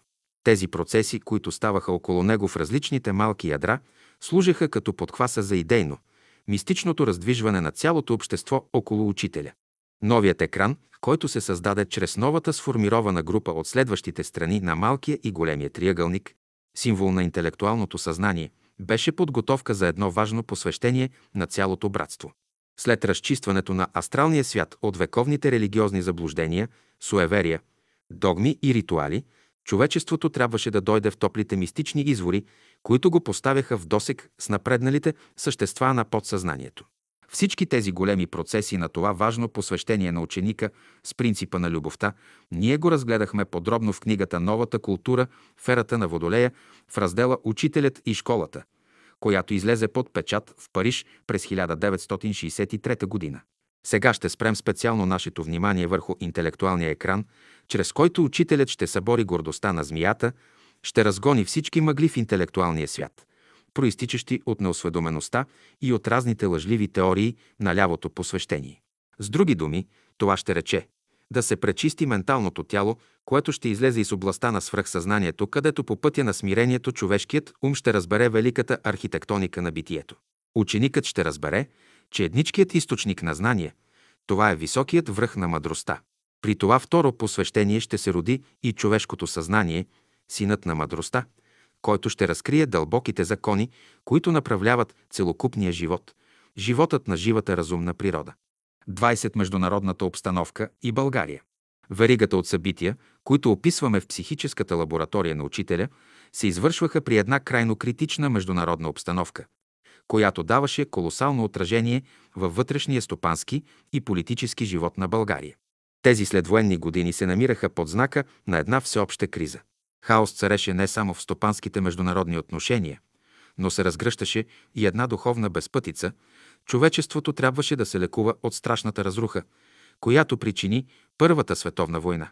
Докато западните страни, специално Съединените щати, се намираха пред едно голямо свръхпроизводство, на север великият руски народ извършваше едно голямо обществено преобразуване, един труден социален опит да разреши трудните стопански проблеми които го разпънаха на кръст между антагонизма на двата стопански фактора – капитала и труда. При тази неопределена и еруптивна международна обстановка България се гърчеше от тежки стопански незгоди, вследствие на репарациите след войните, а също така от неправилните ориентации в нейната висша политика. Силите на реакцията и прогресивните сили бяха изправени едни срещу други.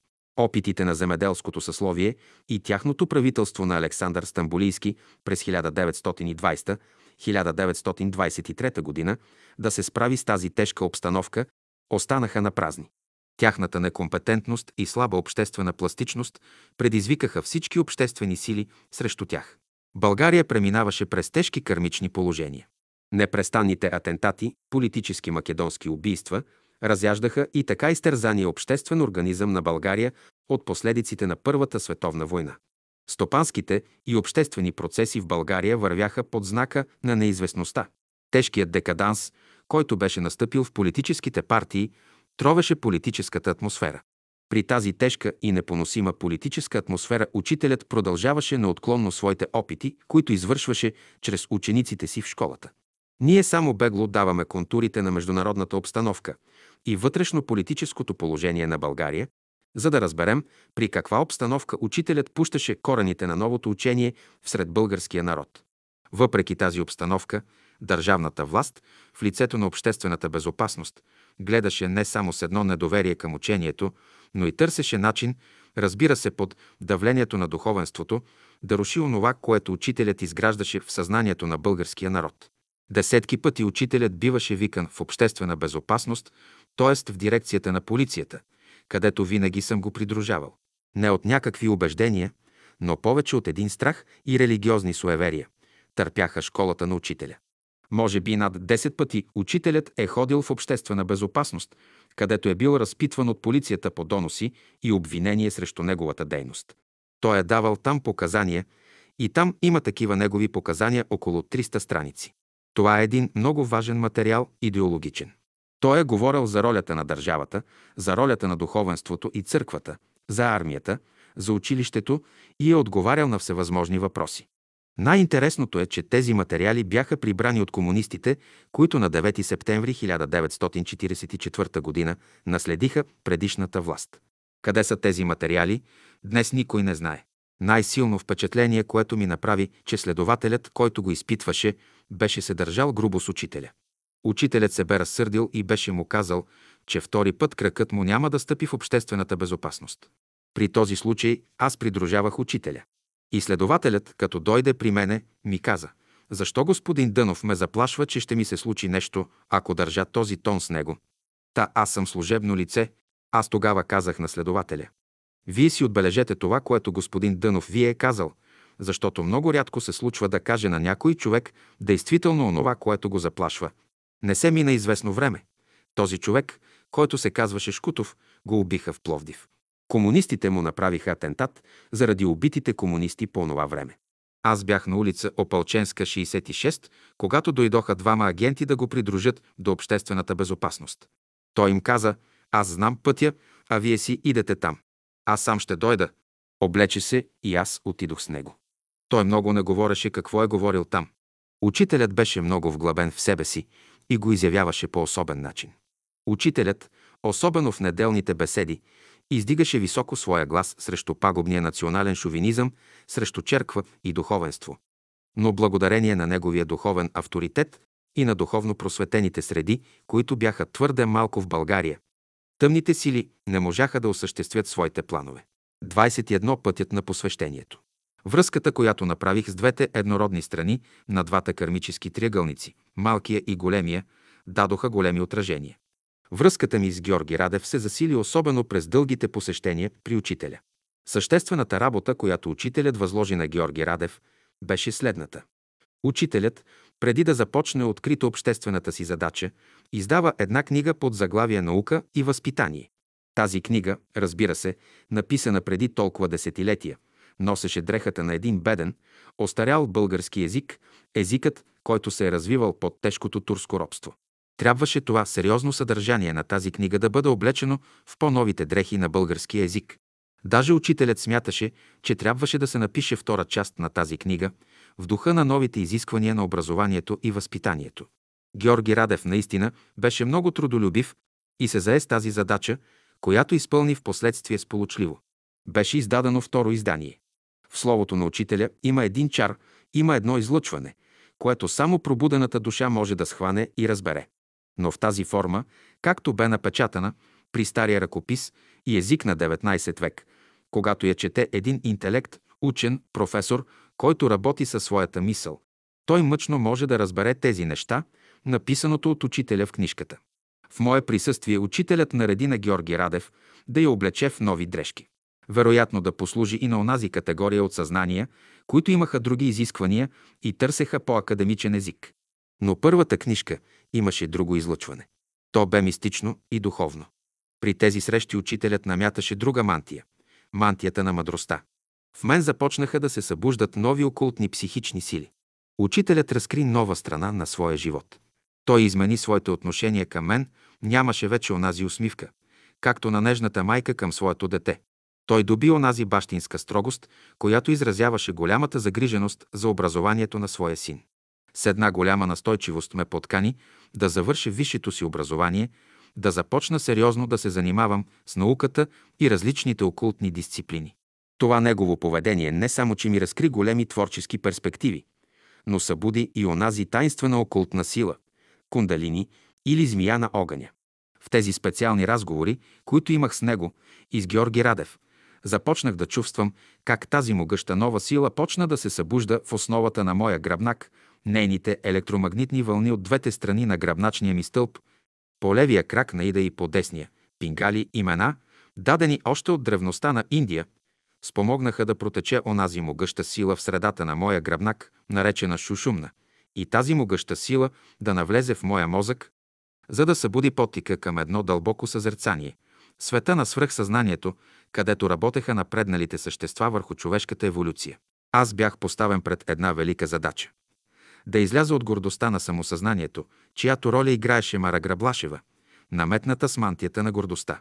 Тя беше един от странните екземпляри около учителя, по происход от стар аристократичен род, баща е бил дълги години консул на царска Русия в Истанбул.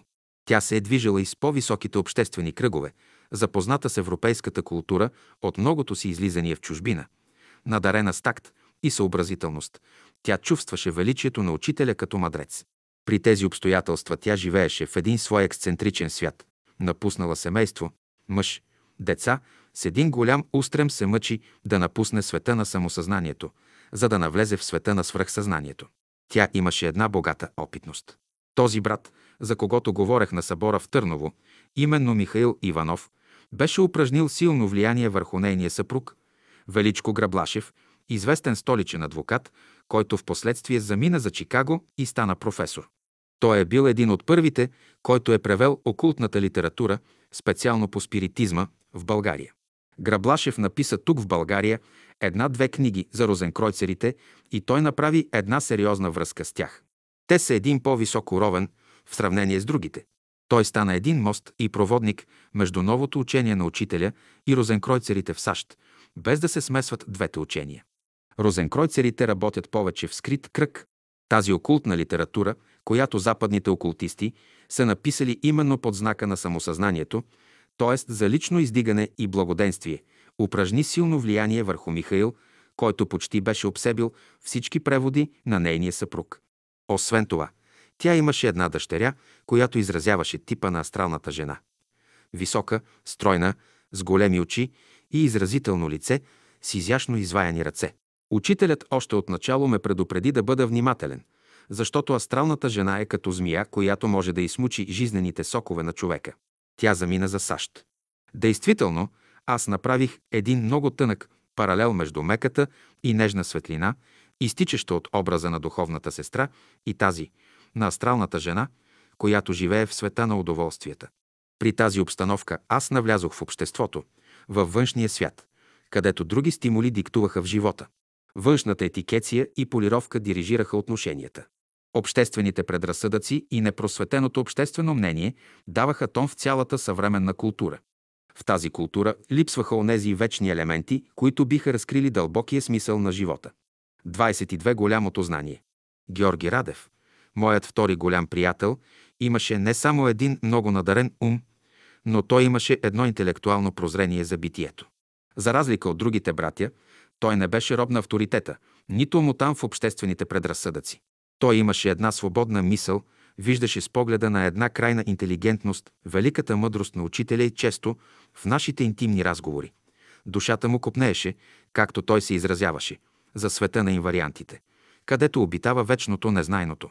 И той беше дълбоко разбрал, че човек, за да се докосне до този велик космичен свят, не е необходимо само знанието на съвременната наука, литература и философия, но ученика трябва да се стреми да се издигне до високите върхове на мъдростта, където обитава неговият учител. Той беше един от главните редактори на списанието «Житно зърно». Неговият вещ поглед извличаше чудни резюмета от беседите на учителя. Извън редицата преводи на окултни съчинения, той написа и свои, и с областта на физиогномията, графологията и пере. Той беше един от много добрите астролози. Разбира се, въпреки тази колосална научна и окултна ерудиция, той чувстваше, че нещо липсва, липсваше онзи огън на творческата мъдрост на учителя, която не само удохотворява знанието, но го оползотворява за изграждане формите на новия живот. Георги Радев е роден в Пловдив. Имаше три сестри, от които едната бе също ученичка на учителя. Казваше се Мария Радева. Другите му сестри стояха на страна. Беше много оригинален въобще и не го блазнеше светът със суета, гордост и величие. Търсеше да се добере до истината. Беше лингвист, знаеше пет-шест езика – английски, френски, италиански, руски, гръцки и латински. Без изключителни възможности. Когато говореше на френски, не можеха французите да го различат, че не е французин.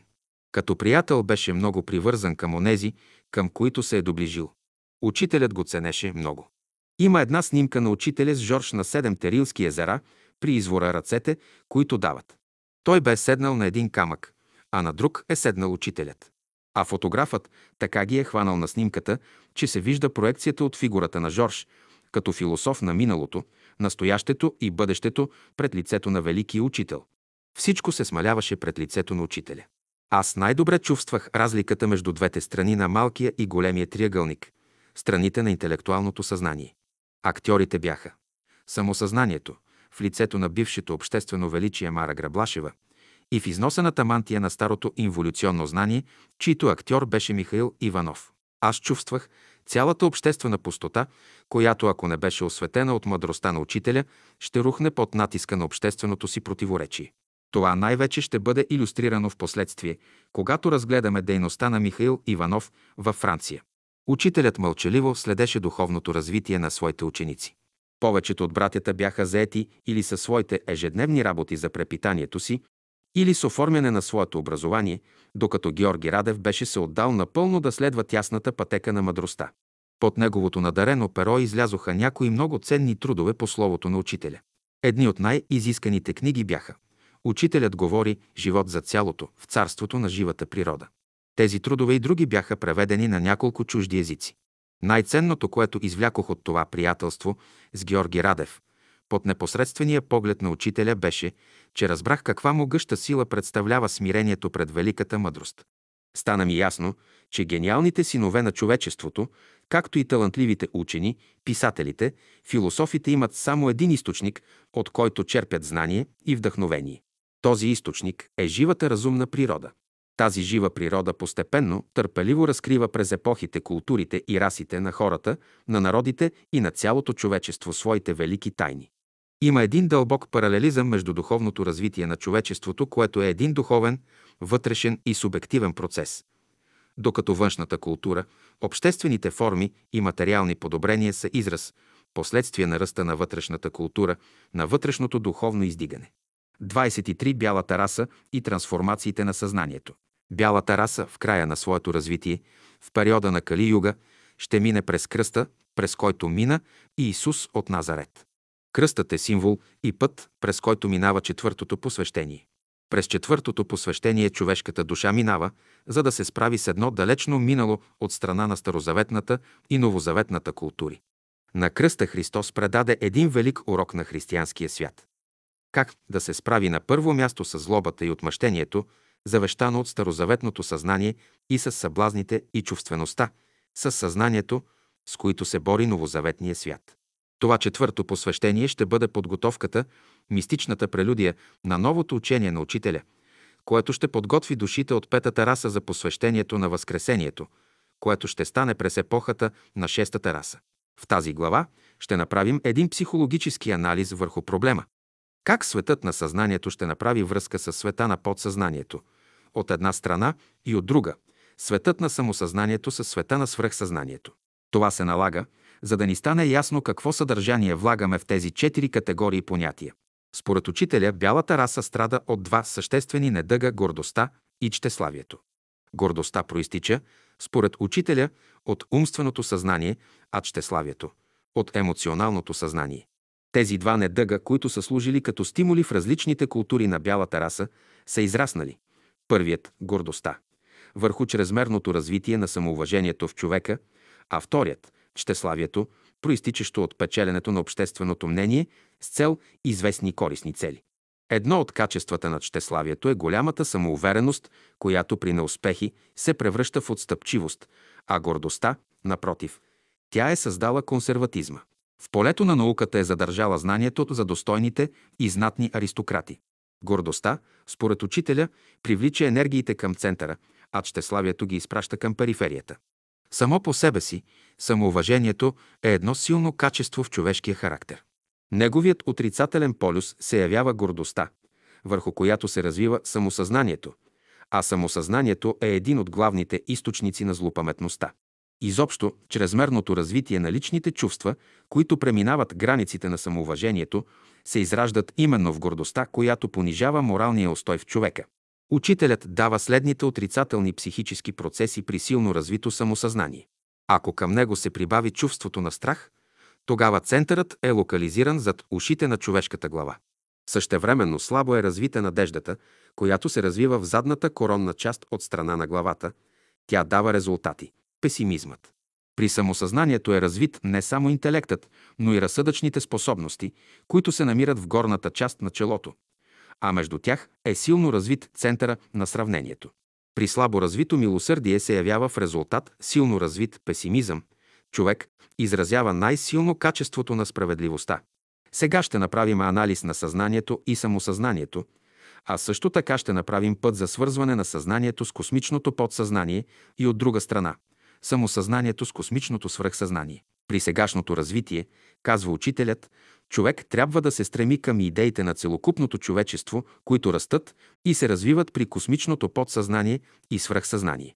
Човекът на космичното съзнание се проявява в цялото човечество. Затова всеки трябва да се стреми да обича всички, да обича цялото човечество. За да излезе човечеството в света на съзнанието, което търси божественото начало в един култ, в една личност, в една религия, църква или секта, то трябва да направи връзка с света на космичното подсъзнание, което се явява като хранилище на всички душевни сили, на целия психически апарат на човешкото естество.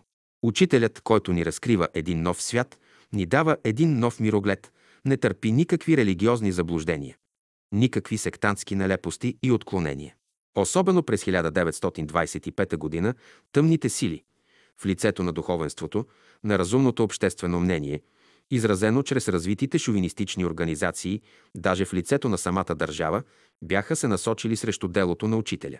По това време учителят в своите публични беседи им заяви. Някои казват, че бялото братство е в България.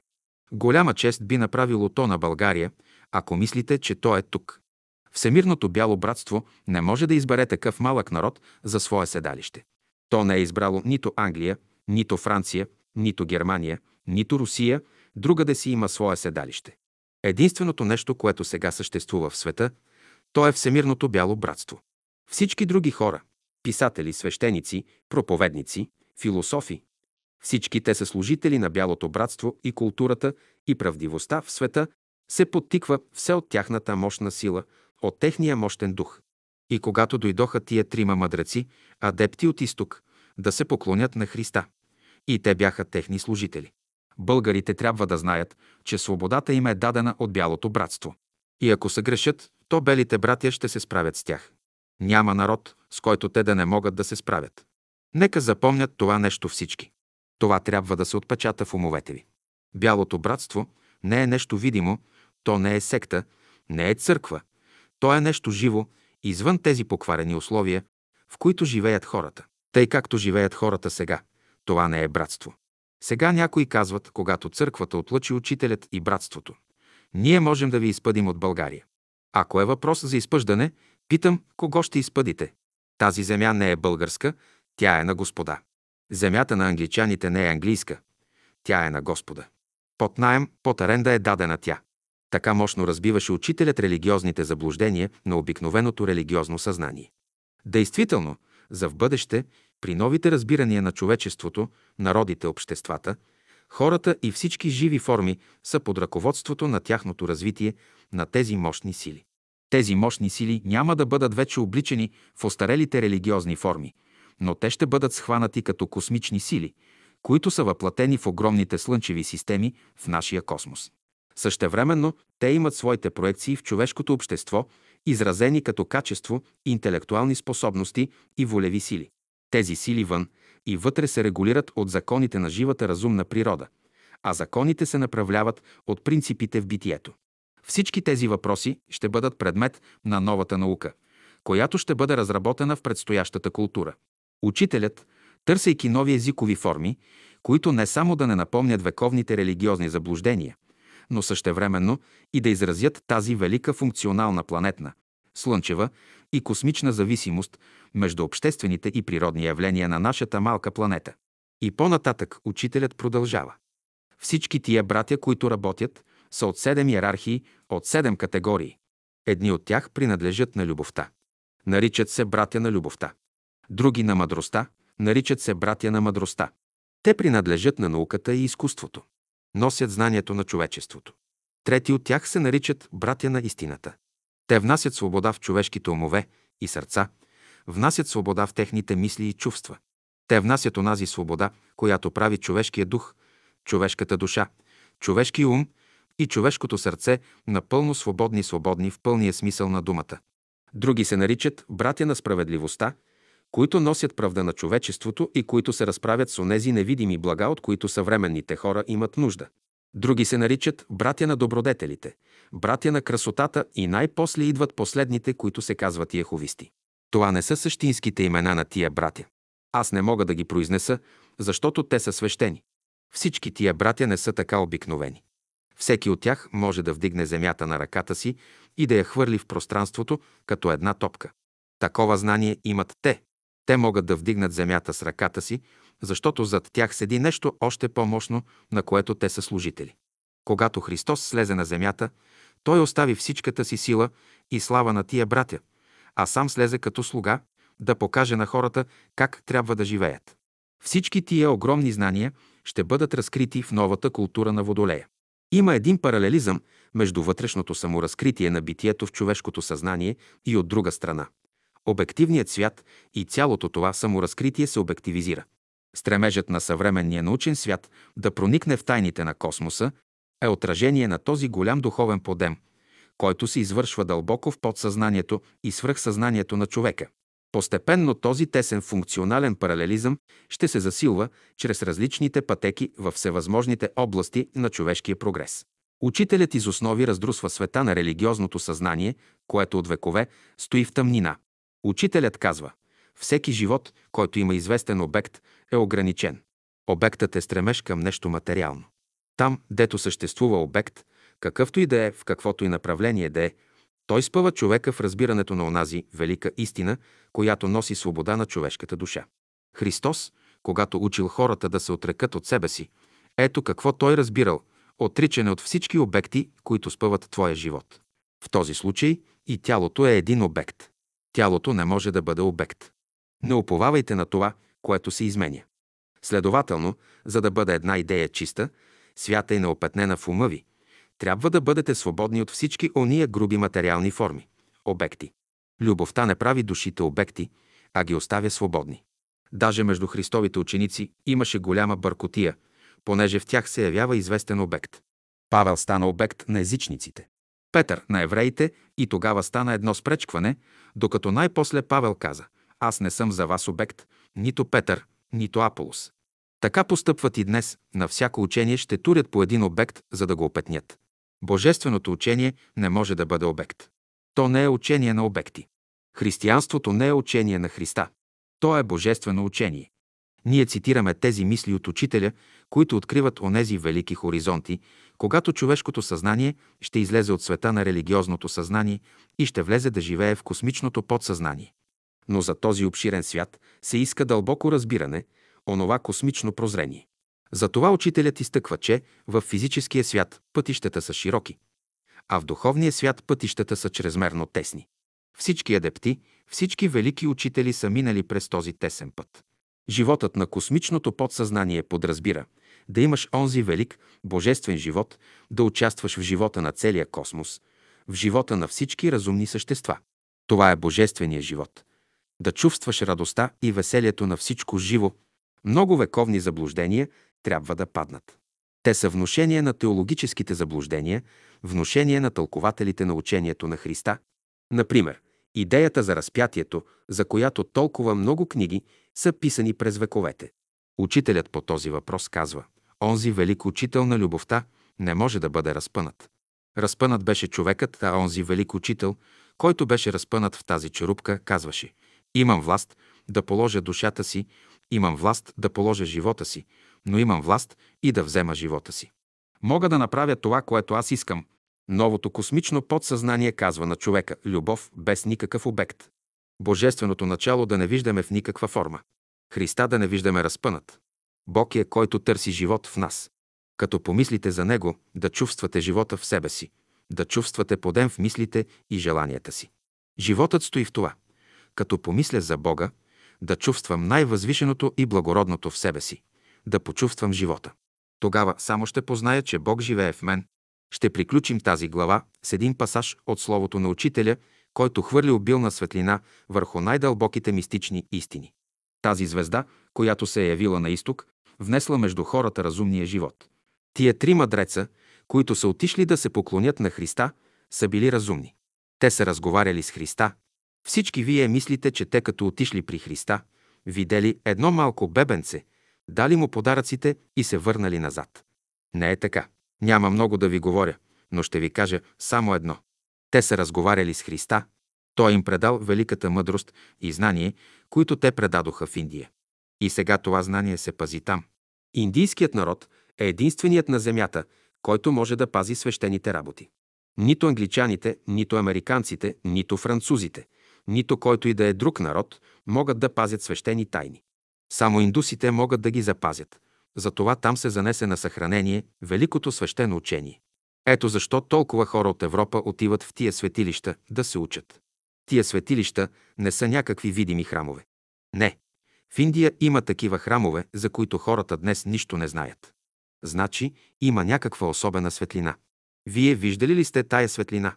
Горната мисъл красноречиво се потвърждава от последните международни събития. Какво отношение има Индия към проблемите, които човечеството решава във всички области на международния живот?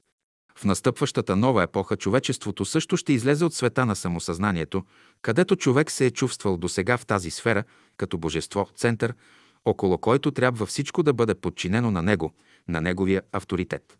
Това самосъзнание има много категории. Не се отнася само до личното самосъзнание, това въжи за обществото, народите, културите и расите. При света на самосъзнанието, приятели, партии, общества, всички искат да привлекат хората на страната си, да ги направят обекти на своето учение. Това не е божественото учение. Всеки човек трябва да се остави да се развива естествено, тъй както е неговата природа. Единствено човечеството на нашата планета е изразител на божествената пълнота. Или също така, взето като символ, представлява Слънцето в нашата Слънчева система. Кои са първите проблясъци, които могат да се вземат като белези, че човешкото съзнание излиза от света на самосъзнанието и навлиза в висшите области на свръхсъзнанието? Учителят така просто и ясно очертава това възраждане на човешката душа. Съвременният културен свят трябва да разбере, че всеки поет, всеки музикант, художник е сбор от велики души, за да се прояви един велик поет, трябва хиляди гениални души да се съберат на едно място. За да се прояви един велик художник, трябва хиляди разумни гениални души да се съберат на едно място. За да се прояви един велик музикант, трябва хиляди разумни души да се съберат на едно място и да се изразят чрез него. За да се прояви един велик учител, трябва всички разумни души да се съберат в него. Западната култура във всички свои отрасли може да се вземе като крайен израз на света на самосъзнанието. Тенденциите в западната литература, изразени в идеята за свръхчовека, чийто главен представител беше Ницше със своя Заратустра, също така и домогванията в политическия и стопански живот за хегемония не са нищо друго, освен продукт на изостреното самосъзнание в индивидите, обществата и народите. Всичките тези стремежи на самосъзнанието се идентифицират с обстоятелството, че животът на Земята е най-важният. Затова учителят се обръща към цялото човечество. Сега трябва да се докаже на учените хора, че единственото най-щастливо място не е нашата Земя. Устремът и опитите на съвременните учени хора да проникнат в неизследваните дълбочини на нашия космос, да проучат космичното пространство, е един от белезите, знаменията, че човек излиза от тесните граници на самосъзнанието и навлиза в сферата на свръхсъзнанието. Свят, който е свързан с всички слънчеви системи на космоса. И в скоро време човечеството ще се убеди, че и тук на Земята, и там, горе на небето, на всички слънчеви системи има живот и съществата от тези слънчеви системи изпращат своите мисловни енергии на Земята към нас.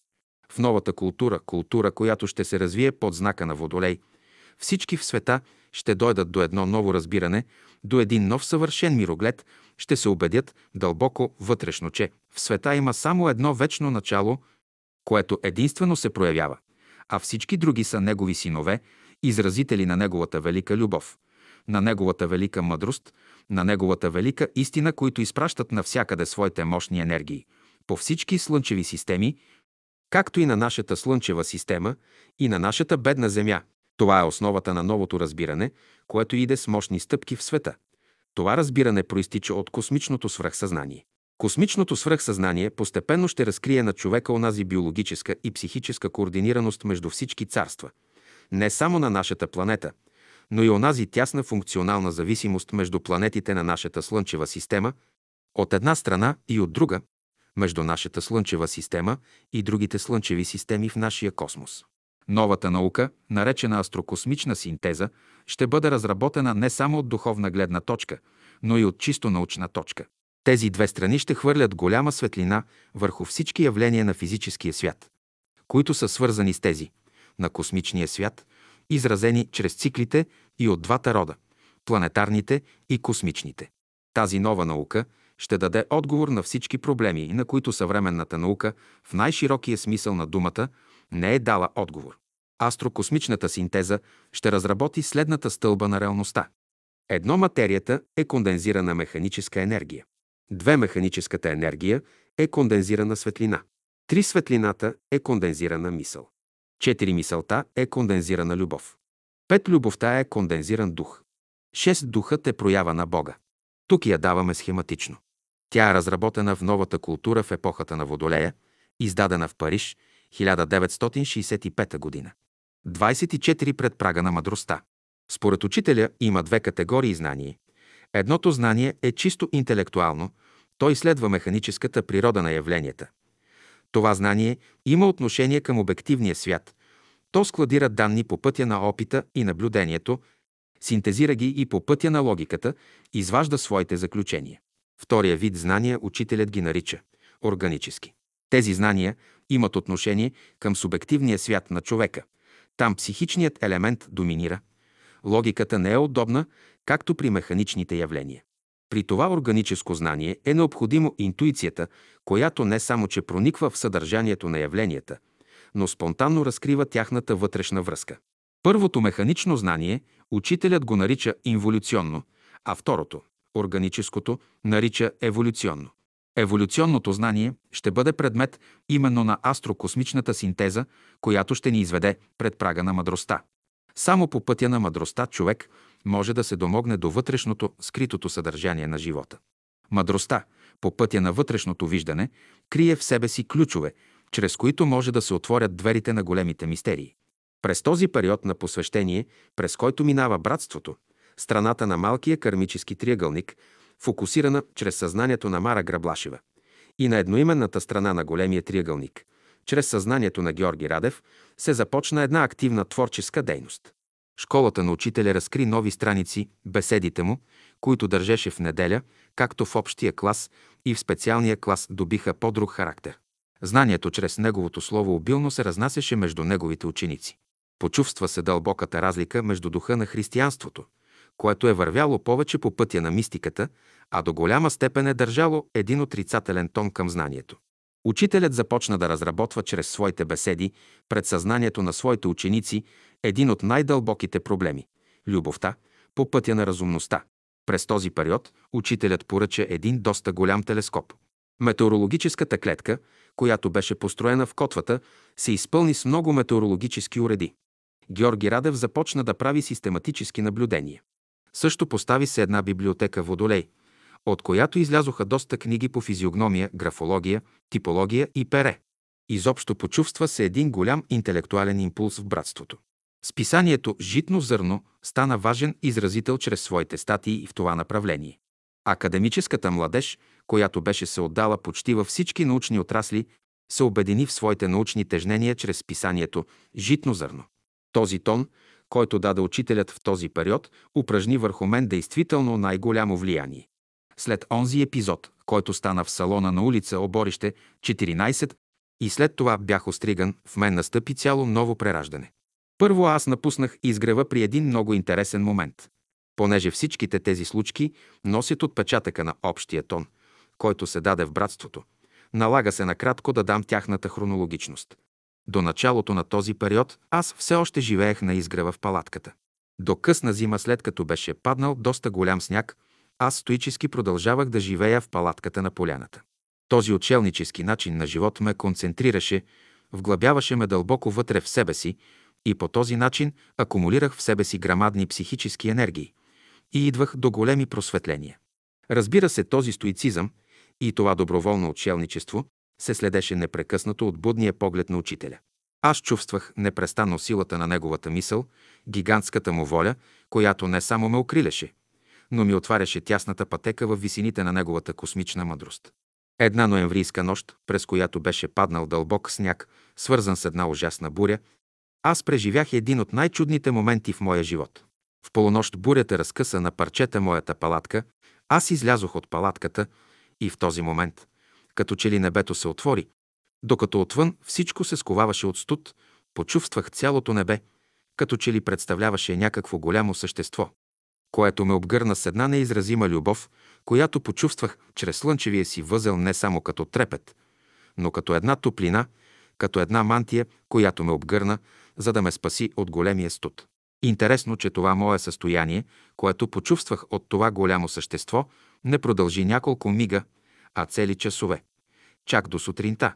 Аз много мълчах за това преживяване и го споделих само с учителя. Това мое виждане не е с физическите ми очи, а са вътрешни преживявания.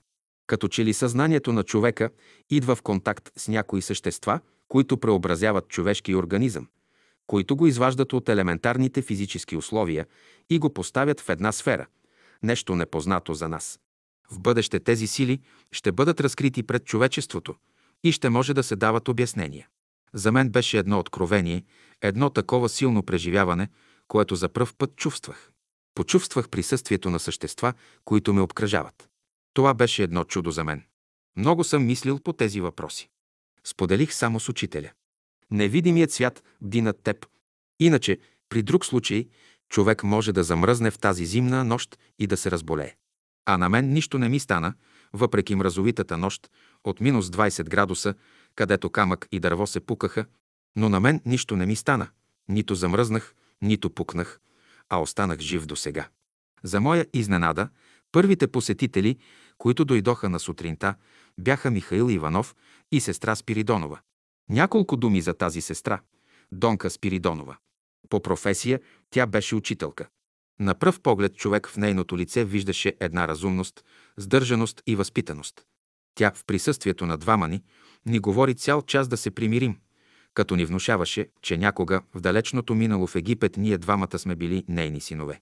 Също така ни увещаваше, че някакъв вътрешен глас и нашепва за нашата голяма мисия, която ни предстои, че ние двамата, след заминаването на учителя от физическия свят, ще разнесем неговото учение по целия свят. Буквално тя ни каза, че учителят ще ни остави материални блага и духовните си ценности, като по този начин ни отвори пътя по целия свят, да разнесем неговите идеи. Даже те двамата ми предложиха, като знак на примирение, едни галоши. Както винаги, моята критичност и моят реализъм и в този случай не ме напуснаха. Аз ги слушах внимателно, без да взема подаръка, като ги помолих да дам отговор на предложението им на следния ден. Спиридонова предложи Михаил и аз да отидам и да живеем заедно с тях. Още същия ден аз отидох при учителя и му разказах всичко. След като ме изслуша, той със свити вежди ми даде следния лаконичен отговор. На теб не ти трябва подарък. Нека той отиде да живее при нея, а ти ела при мен да живееш. От този ден действително започна новата линия в моя живот. Там, при учителя, след два-три дни, както преди с Магдалина, той направи връзката ми с сестра Граблашева. Аз в този момент разбрах, че тази е втората артистка, която започва своята роля във второто действие в школата на учителя. Напущането ми на изгрева и отиването ми да живея при сестра Граблашева ме постави в положението на една съвсем друга обстановка, диаметрално противоположна на изгревската. Докато на изгрева бях поставен при чист въздух и непосредствените слънчеви лъчи, необятен простор ме обкръжаваше. Изобщо чувствах се като волна птица, която може да лети, когато и където си искаше. Тук, обратно, изпитах какво значи човек да бъде заключен в един свят на традиции и обществено мнение, свят на човешки закони и ограничения. Това беше светът на самосъзнанието. Един свят, където силният, авторитетът разполагаше с правото, а всички други трябваше да му се подчиняват. Самото семейство, в което бях въведен, беше почти като символ на управляващите фактори, които издигаха себе си като някакви божества, охраняваха с всички средства. Простени и непростени, своите лични интереси, смятаха се като някакви избраници, помазани от съдбата и привилегията, само те да направляват кормилото на обществения живот. Чувствах усилията на учителя, как искаше по всички пътища да хвърли обилна светлина в този свят на самосъзнанието, чрез силата, чрез могъществото на света на свръхсъзнанието. Всичките тези процеси трябваше най-напред да се извършат в новата малка лаборатория, където бяха събрани представителите, от една страна, в лицето на сестра Граблашева, остарелият свят на самосъзнанието, от друга страна, добрият проводник на красивия свят на свръхсъзнанието, чието добър проводник в момента беше Георги Радев. В тази малка лаборатория учителят правеше своите опити, където моята роля се изразяваше именно в това да служа като опитно поле при тези процеси. Както преди и сега ще подчертая, че неговият образ, чрез който учителят си изрази лицето, присъствието на двете едноименни страни на малкия и големия кармически триъгълници, в мен се събудиха могъщи сили на кундалини, който от своя страна събуди останалите чекри в моето естество. В сърцето ми се яви особен трепет към окръжаващата среда, към различните вериги души, същевременно се оживи и центърът, който се намира в гърлото на човека при ясно слушането. Докато при първото действие и при групата, която учителят ръководеше в тази специална духовна атмосфера, се развиха в мен два важни центъра. Този на слънчевия възел, който изостри у мен усета за всички астрални течения и влияния, да мога да различавам приятелските от неприятелските влияния. Също така и флуидните излъчвания, да мога да различавам от различните места, където живеят самите хора. Другият център, който се намира при човешкия далак, ми даваше възможност при нощните ми излъчвания да запазвам известен контрол и ясно да се хроникират в моята прясна памет. Напротив, при второто действие, при образуване на новата група, този субективен свят остава да функционира дълбоко вътре в мен. На неговата интимност аз не давах никакъв външен израз, както преди. Меката духовна светлина, която озаряваше лицето ми и даваше на очите един благ израз, беше заменена със строгия поглед на новото състояние. Това състояние даде на лицето ми един конкретен израз на сериозност, чрез двете дълбоко врязани бръчки между веждите ми, същевременно и огънят на кундалини повиши до голяма степен активността на моите интелектуални центрове. В сърцето ми и в душата ми, вместо онази дълбочина, която усещах от съзерцанието на звездното небе, беше заменена с един крайно чувствителен сърдечен сеизмограф, чрез който долавях по етера и най-малките скърби или радости на окръжаващата среда. Докато с центъра на гърлото ми долавях всевъзможни нашепвания от центровете на моя виш ментал. Всички тези нови сили, непознати за мен, идваха и се събуждаха, непосредствено от прякото въздействие на учителя, който направляваше с голямо внимание второто действие, което се развиваше в школата. 25 змията ментора. Разговорите между учителя, Георги Радев и мен зачестиха. При тези разговори често присъстваше и сестра Мара Граблашева, в които учителят скицираше беседите, които изнасяше, особено в неделен ден пред външния свят. Също така интимността ми с Георги Радев се усили. В един мой интимен разговор учителят нарече Георги Радев змията, ментор. Змията наистина в окултизма се взема като емблема на знанието, а менторът – това е човекът, който познава всички области на знанието. Човекът, ментор, е този, който притежава една колосална култура. Менторите са били възпитатели на цезарите в римско време, те са били крайно начетени и са играли голяма роля при възпитанието на римските цезари и са насочвали политиката на Римската империя. Георги Радев е една крупна индивидуалност, който играеше голяма роля около учителя и братския живот.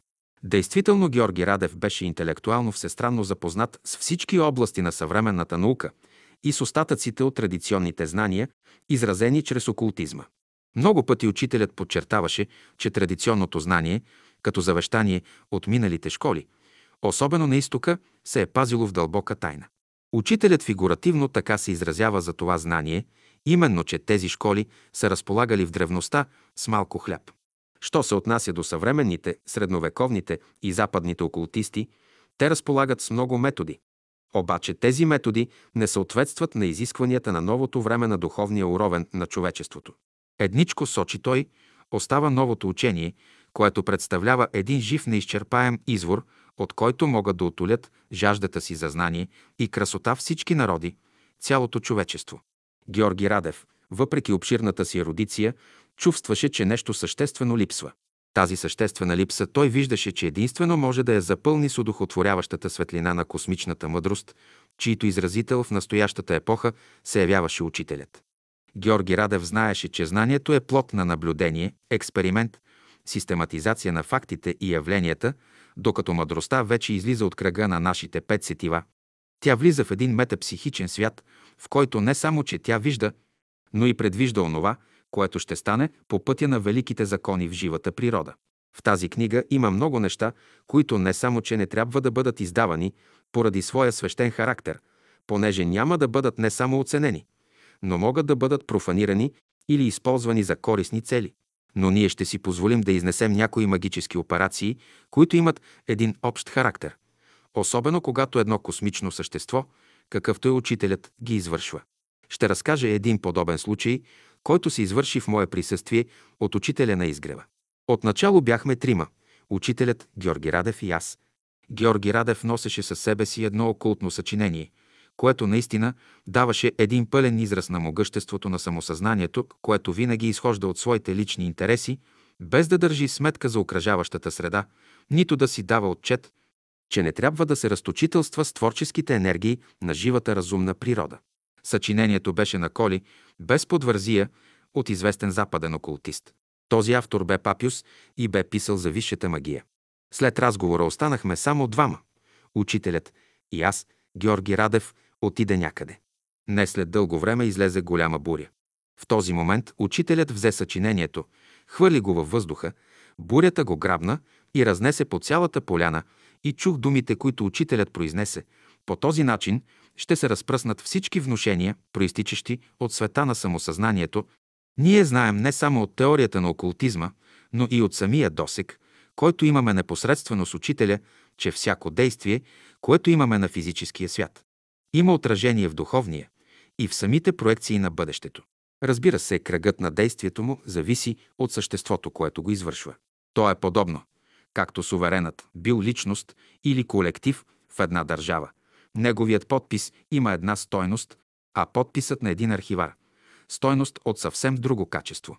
Георги Радев знаеше много езици и се занимаваше с преводи. Преведе романа Занони от Булверлитон, английски окултист.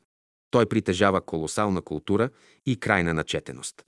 Когато написа той съчинение, направи много силно впечатление на света. Била е много пъти издавана. Георги Радев го преведе, а един приятел, Славчо Славянски, го отпечата към библиотека Безсмъртни мисли.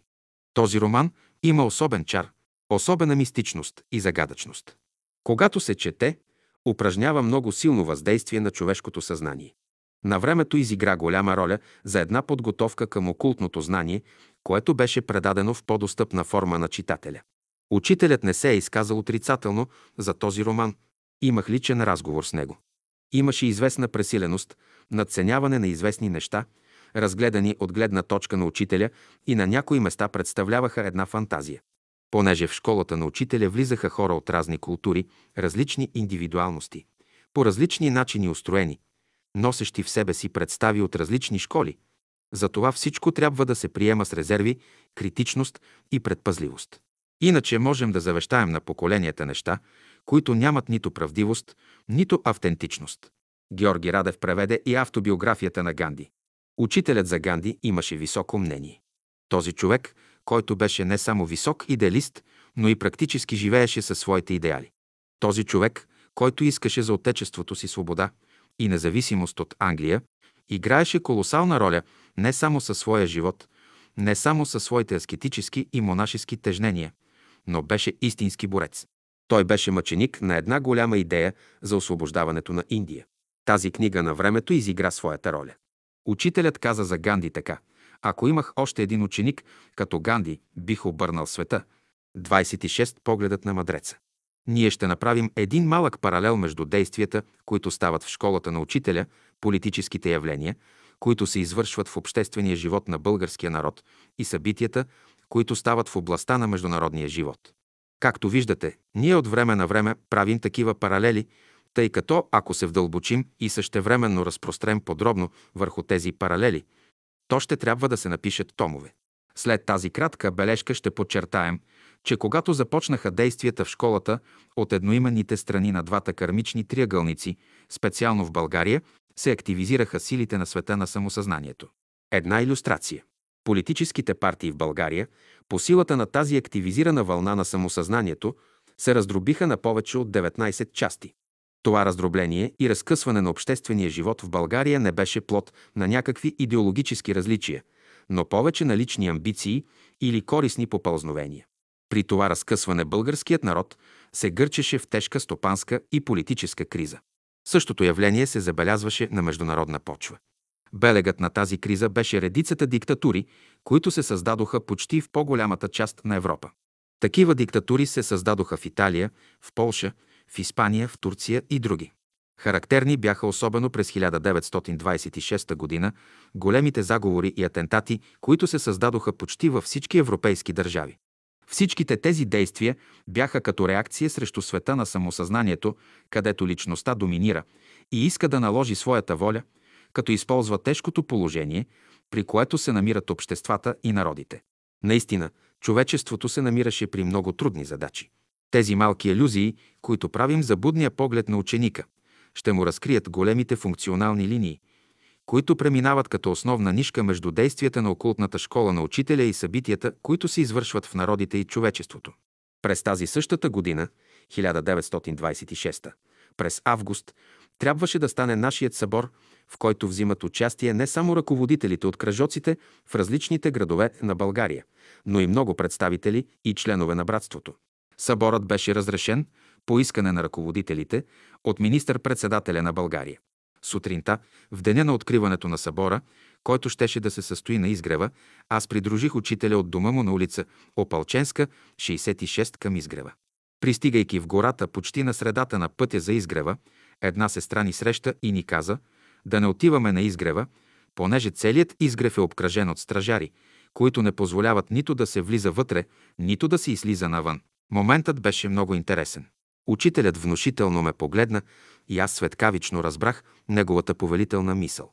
Аз помолих сестрата да придружи учителя обратно до улица Опалченска, 66, след което се отправих направо за дома на министър-председателя Андрей Ляпчев. Така интуитивно долових мисълта на учителя и за това като стрела се спуснах към дома на министър-председателя. И наистина, ако бях закъснял само с 2-3 минути, нямаше да го заваря, понеже той тръгваше със своя автомобил за Варна. Флуидът, с който ме изпрати учителят, беше така силен, че когато аз се приближих до министъра, той като че ли ме очакваше, хвана ме под ръка и ме запита какво желая. Аз му казах следните думи, господин министър-председателю, днес е нашият съборен ден на Бялото братство.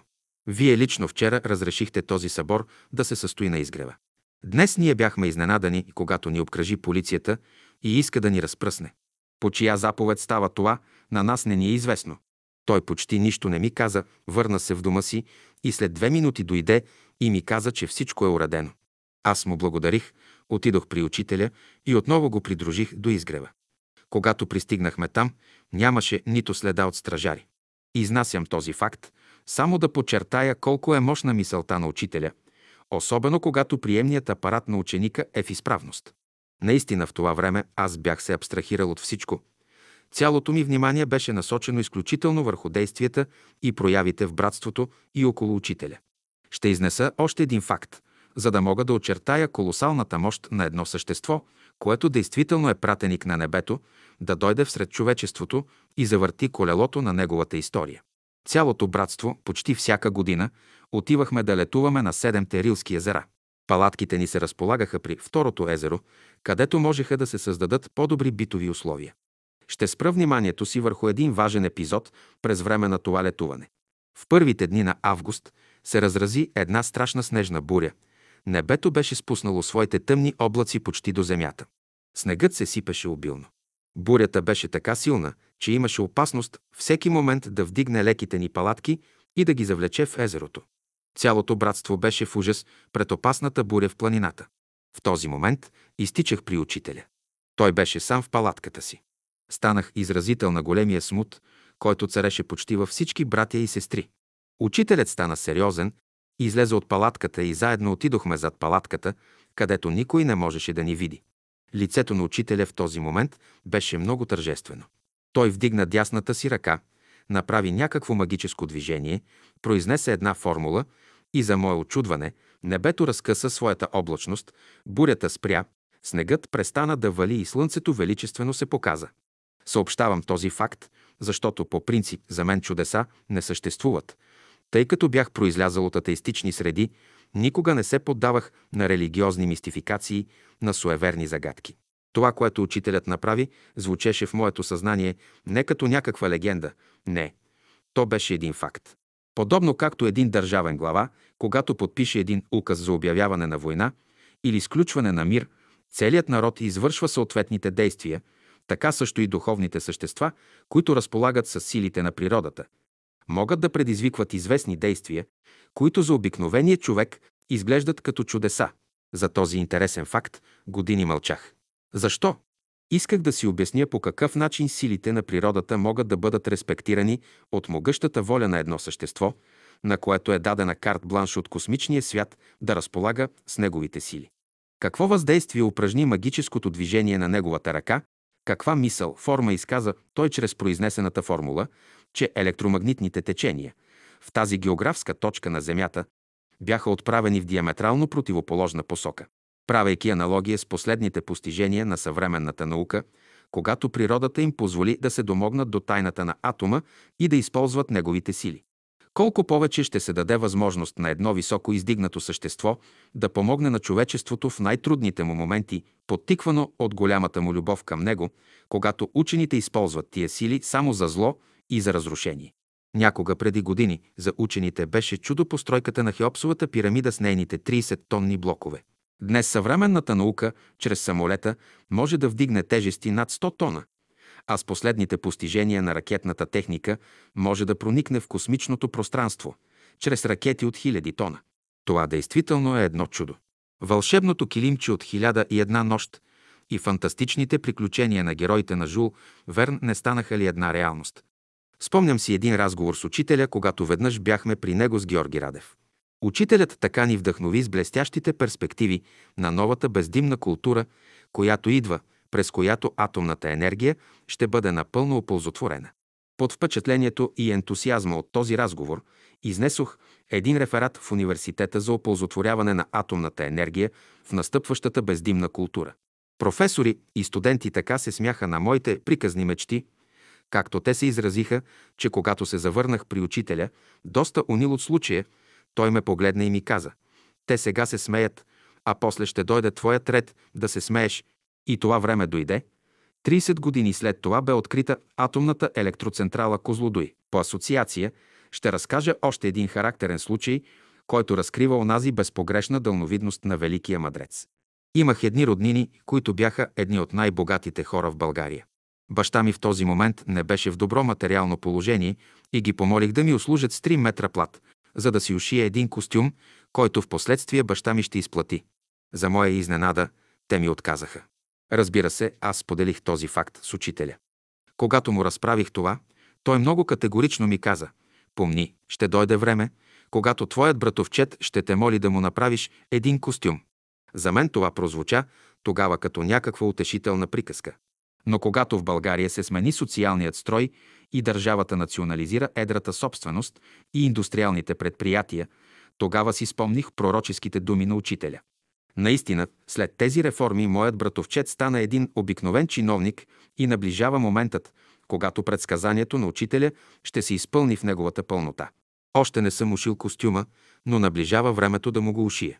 Ще приведа още един интересен случай, който стана на планината при Седемте Рилски езера. При приключването на летуването трябваше вече всички да се прибираме отново в София. Обаче една от сестрите заболя тежко и почти беше невъзможно да слезе, даже и на кон. Братята и сестрите загрижени събираха своите багажи и палатки. Понеже аз не изпуснах нито за момент всяко действие и движение на учителя, видях как той повелително концентрира своята мисъл и поглед към нея. Силните вибрации на този праничен ток, който той изпрати към нея, и вляха такава жизнена енергия, че тя, възрастната сестра, пожела, за голяма изненада на всички, сама да се качи на коня. Аз може би бях единственият свидетел на този акт, извършен от учителя. Когато обаче пристигнахме в село Говедарци в полите на Рила, където щяхме да вземем автобуса за София, тя отново изпадна в същото болесно състояние, в което беше на Рила. Значи, този невидим ток имаше сила на действие само докато слезе от планината и се добере до превозно средство. За великите мистерии, които така ревниво пази космичната мъдрост, ни говори и съвременната дактилоскопия. Според нея за формиране на долните части на пръстите, по-право формите, които се образуват, съществуват 120 фактори за тяхното формиране. Тези фактори, по пътя на комбинациите, вариациите и пермутациите образуват най-всевъзможни форми. За да се срещнат еднакви фигури на формите на две едни и същи лица, са необходими 17 милиарда случаи. Тези обстоятелства говорят, че в човека, В неговото естество има специални ключове на неговите електромагнитни течения, които са свързани не само с неговото физическо тяло, но и с неговите физиологически, биологически и психически функции. Това значи, че всяко същество, което праща в етера своите мисли и чувства, носят печата на неговите електромагнитни спецификации. Също и в макрокосмоса, космичните и слънчевите лъчи, които изпращат слънцата от космичното пространство, имат своята спецификация, ключ на техните електромагнитни излъчвания. Какво значи това? Че в природата има една велика отговорност за всяка енергия, свой ключ на трептения и всички същества, малки и големи, на каквато и степен на развитие да се намират, вибрациите, които излъчват от себе си и ги изпращат в пространството, винаги ги следват и съставляват от тях неразделна част. Космичната мъдрост отваря не само висшия ум на човека, но спомага да се развие неговата интуиция. Така той започва да разбира езика, символите и образите, чрез които живата разумна природа говори и изгражда живота. Натрупаните знания от конкретния и кристален ум при светлината на мъдростта стават динамични и добиват онази градивна стойност и дават сила, подтик и вдъхновение за истинско творчество. Човек събужда всички органически центрове, които са свързани с различните области на битието. И човешката душа играе ролята на онзи чист проводник на светлината, която непрестанно се излъчва от света на мъдростта. 27. Тесният път на ученика. Много добре си спомням. Когато трябваше да напусна изгрева и да отида да живея в града у сестра Граблашева, учителят ми каза следната мисъл, върху която трябваше ред години. Да мисля. До сега изучаваше законите на светлината, сега ще слезеш да учиш законите на тъмнината, която ще бъде притворена от мощните сили на мъдростта. Действително, аз сгънах светлата мантия на невинността. Напуснах мечтите да тръгна из света, като някой апостол, който отива да проповядва Словото Божие. Цялата тази идиличност на първите християни, чието души трептяха в зората на изгряващото слънце на Христа, остана дълбоко вътре в мене, като скрито съкровище, което не трябва да се излага пред погледа на алчните тъмни сили. Аз се запретнах да завърша университета, външно добих обикновения образ на един скромен студент и с голямо усърдие започнах да работя, за да настигна моите състуденти и да завърша. Ред години преди това бях студент по философия, но след като добих едно разочарование от постиженията, до които е дошла древната и съвременната философия, след като поставих на преоценка всички схващания на философията, било от материалистичните, идеалистичните и всички други всевъзможни школи, разбрах, че те, както и науката, се движат в света на осезаемото, в света на сетивното, емпиричното знание или до крайния предел на метафизичните спекулации. За тях светът извън сетивата или метапсихичният свят е бил непознат. След тези дълги разсъждения напуснах тези схоластични лабиринти и се ориентирах към науки по-конкретни, по-близки до живота, които имат за задача разрешаването на социалните проблеми. Записах държавни науки, специалност, дипломация и консулства. За мен тези дисциплини бяха близки, понеже моите склонности са винаги били насочени към стопанските и политическите проблеми. С голяма настойчивост и постоянство посещавах лекциите и много леко си вземах всички изпити в университета. За мен университетът представляваше една врата, която ме въвеждаше в обществото. Аз влязох във връзка с много академични среди. Моят устрем, както към духовните проблеми, със същата сила се насочи и към социалните въпроси. В скоро време влязох във връзка с академичната младеж, започнах да посещавам различни семинари, реферати, в които взимах активно участие и винаги гледах непринудено, незабелязано да прокарвам нишките на моите идейни схващания. Всичко това върших поради големия купнеж, новите идеали, които учителят даваше на човечеството, новият мироглед, който изграждаше учителят в своята школа, да може постепенно да открие един нов път и да могат индивидите, обществата, народите и човечеството да излязат от духовната безпътица и от хаоса на стопанската, политическата и културна криза. Много често, когато съм изнасял реферати и при разискванията, моите разсъждения се тълкуваха като ексцентричност или някаква идейна екзалтираност. Това положение никак не ме смущаваше, напротив, духовният потенциал на това велико съкровище, което дълбоко беше скрито в моята душа, ми даваше все по-големи импулси и твърдо постоянство да мина по пътя на съвременното знание, да го проникна и по този начин да бъда още по-добре подготвен за тясната пътека на ученичеството.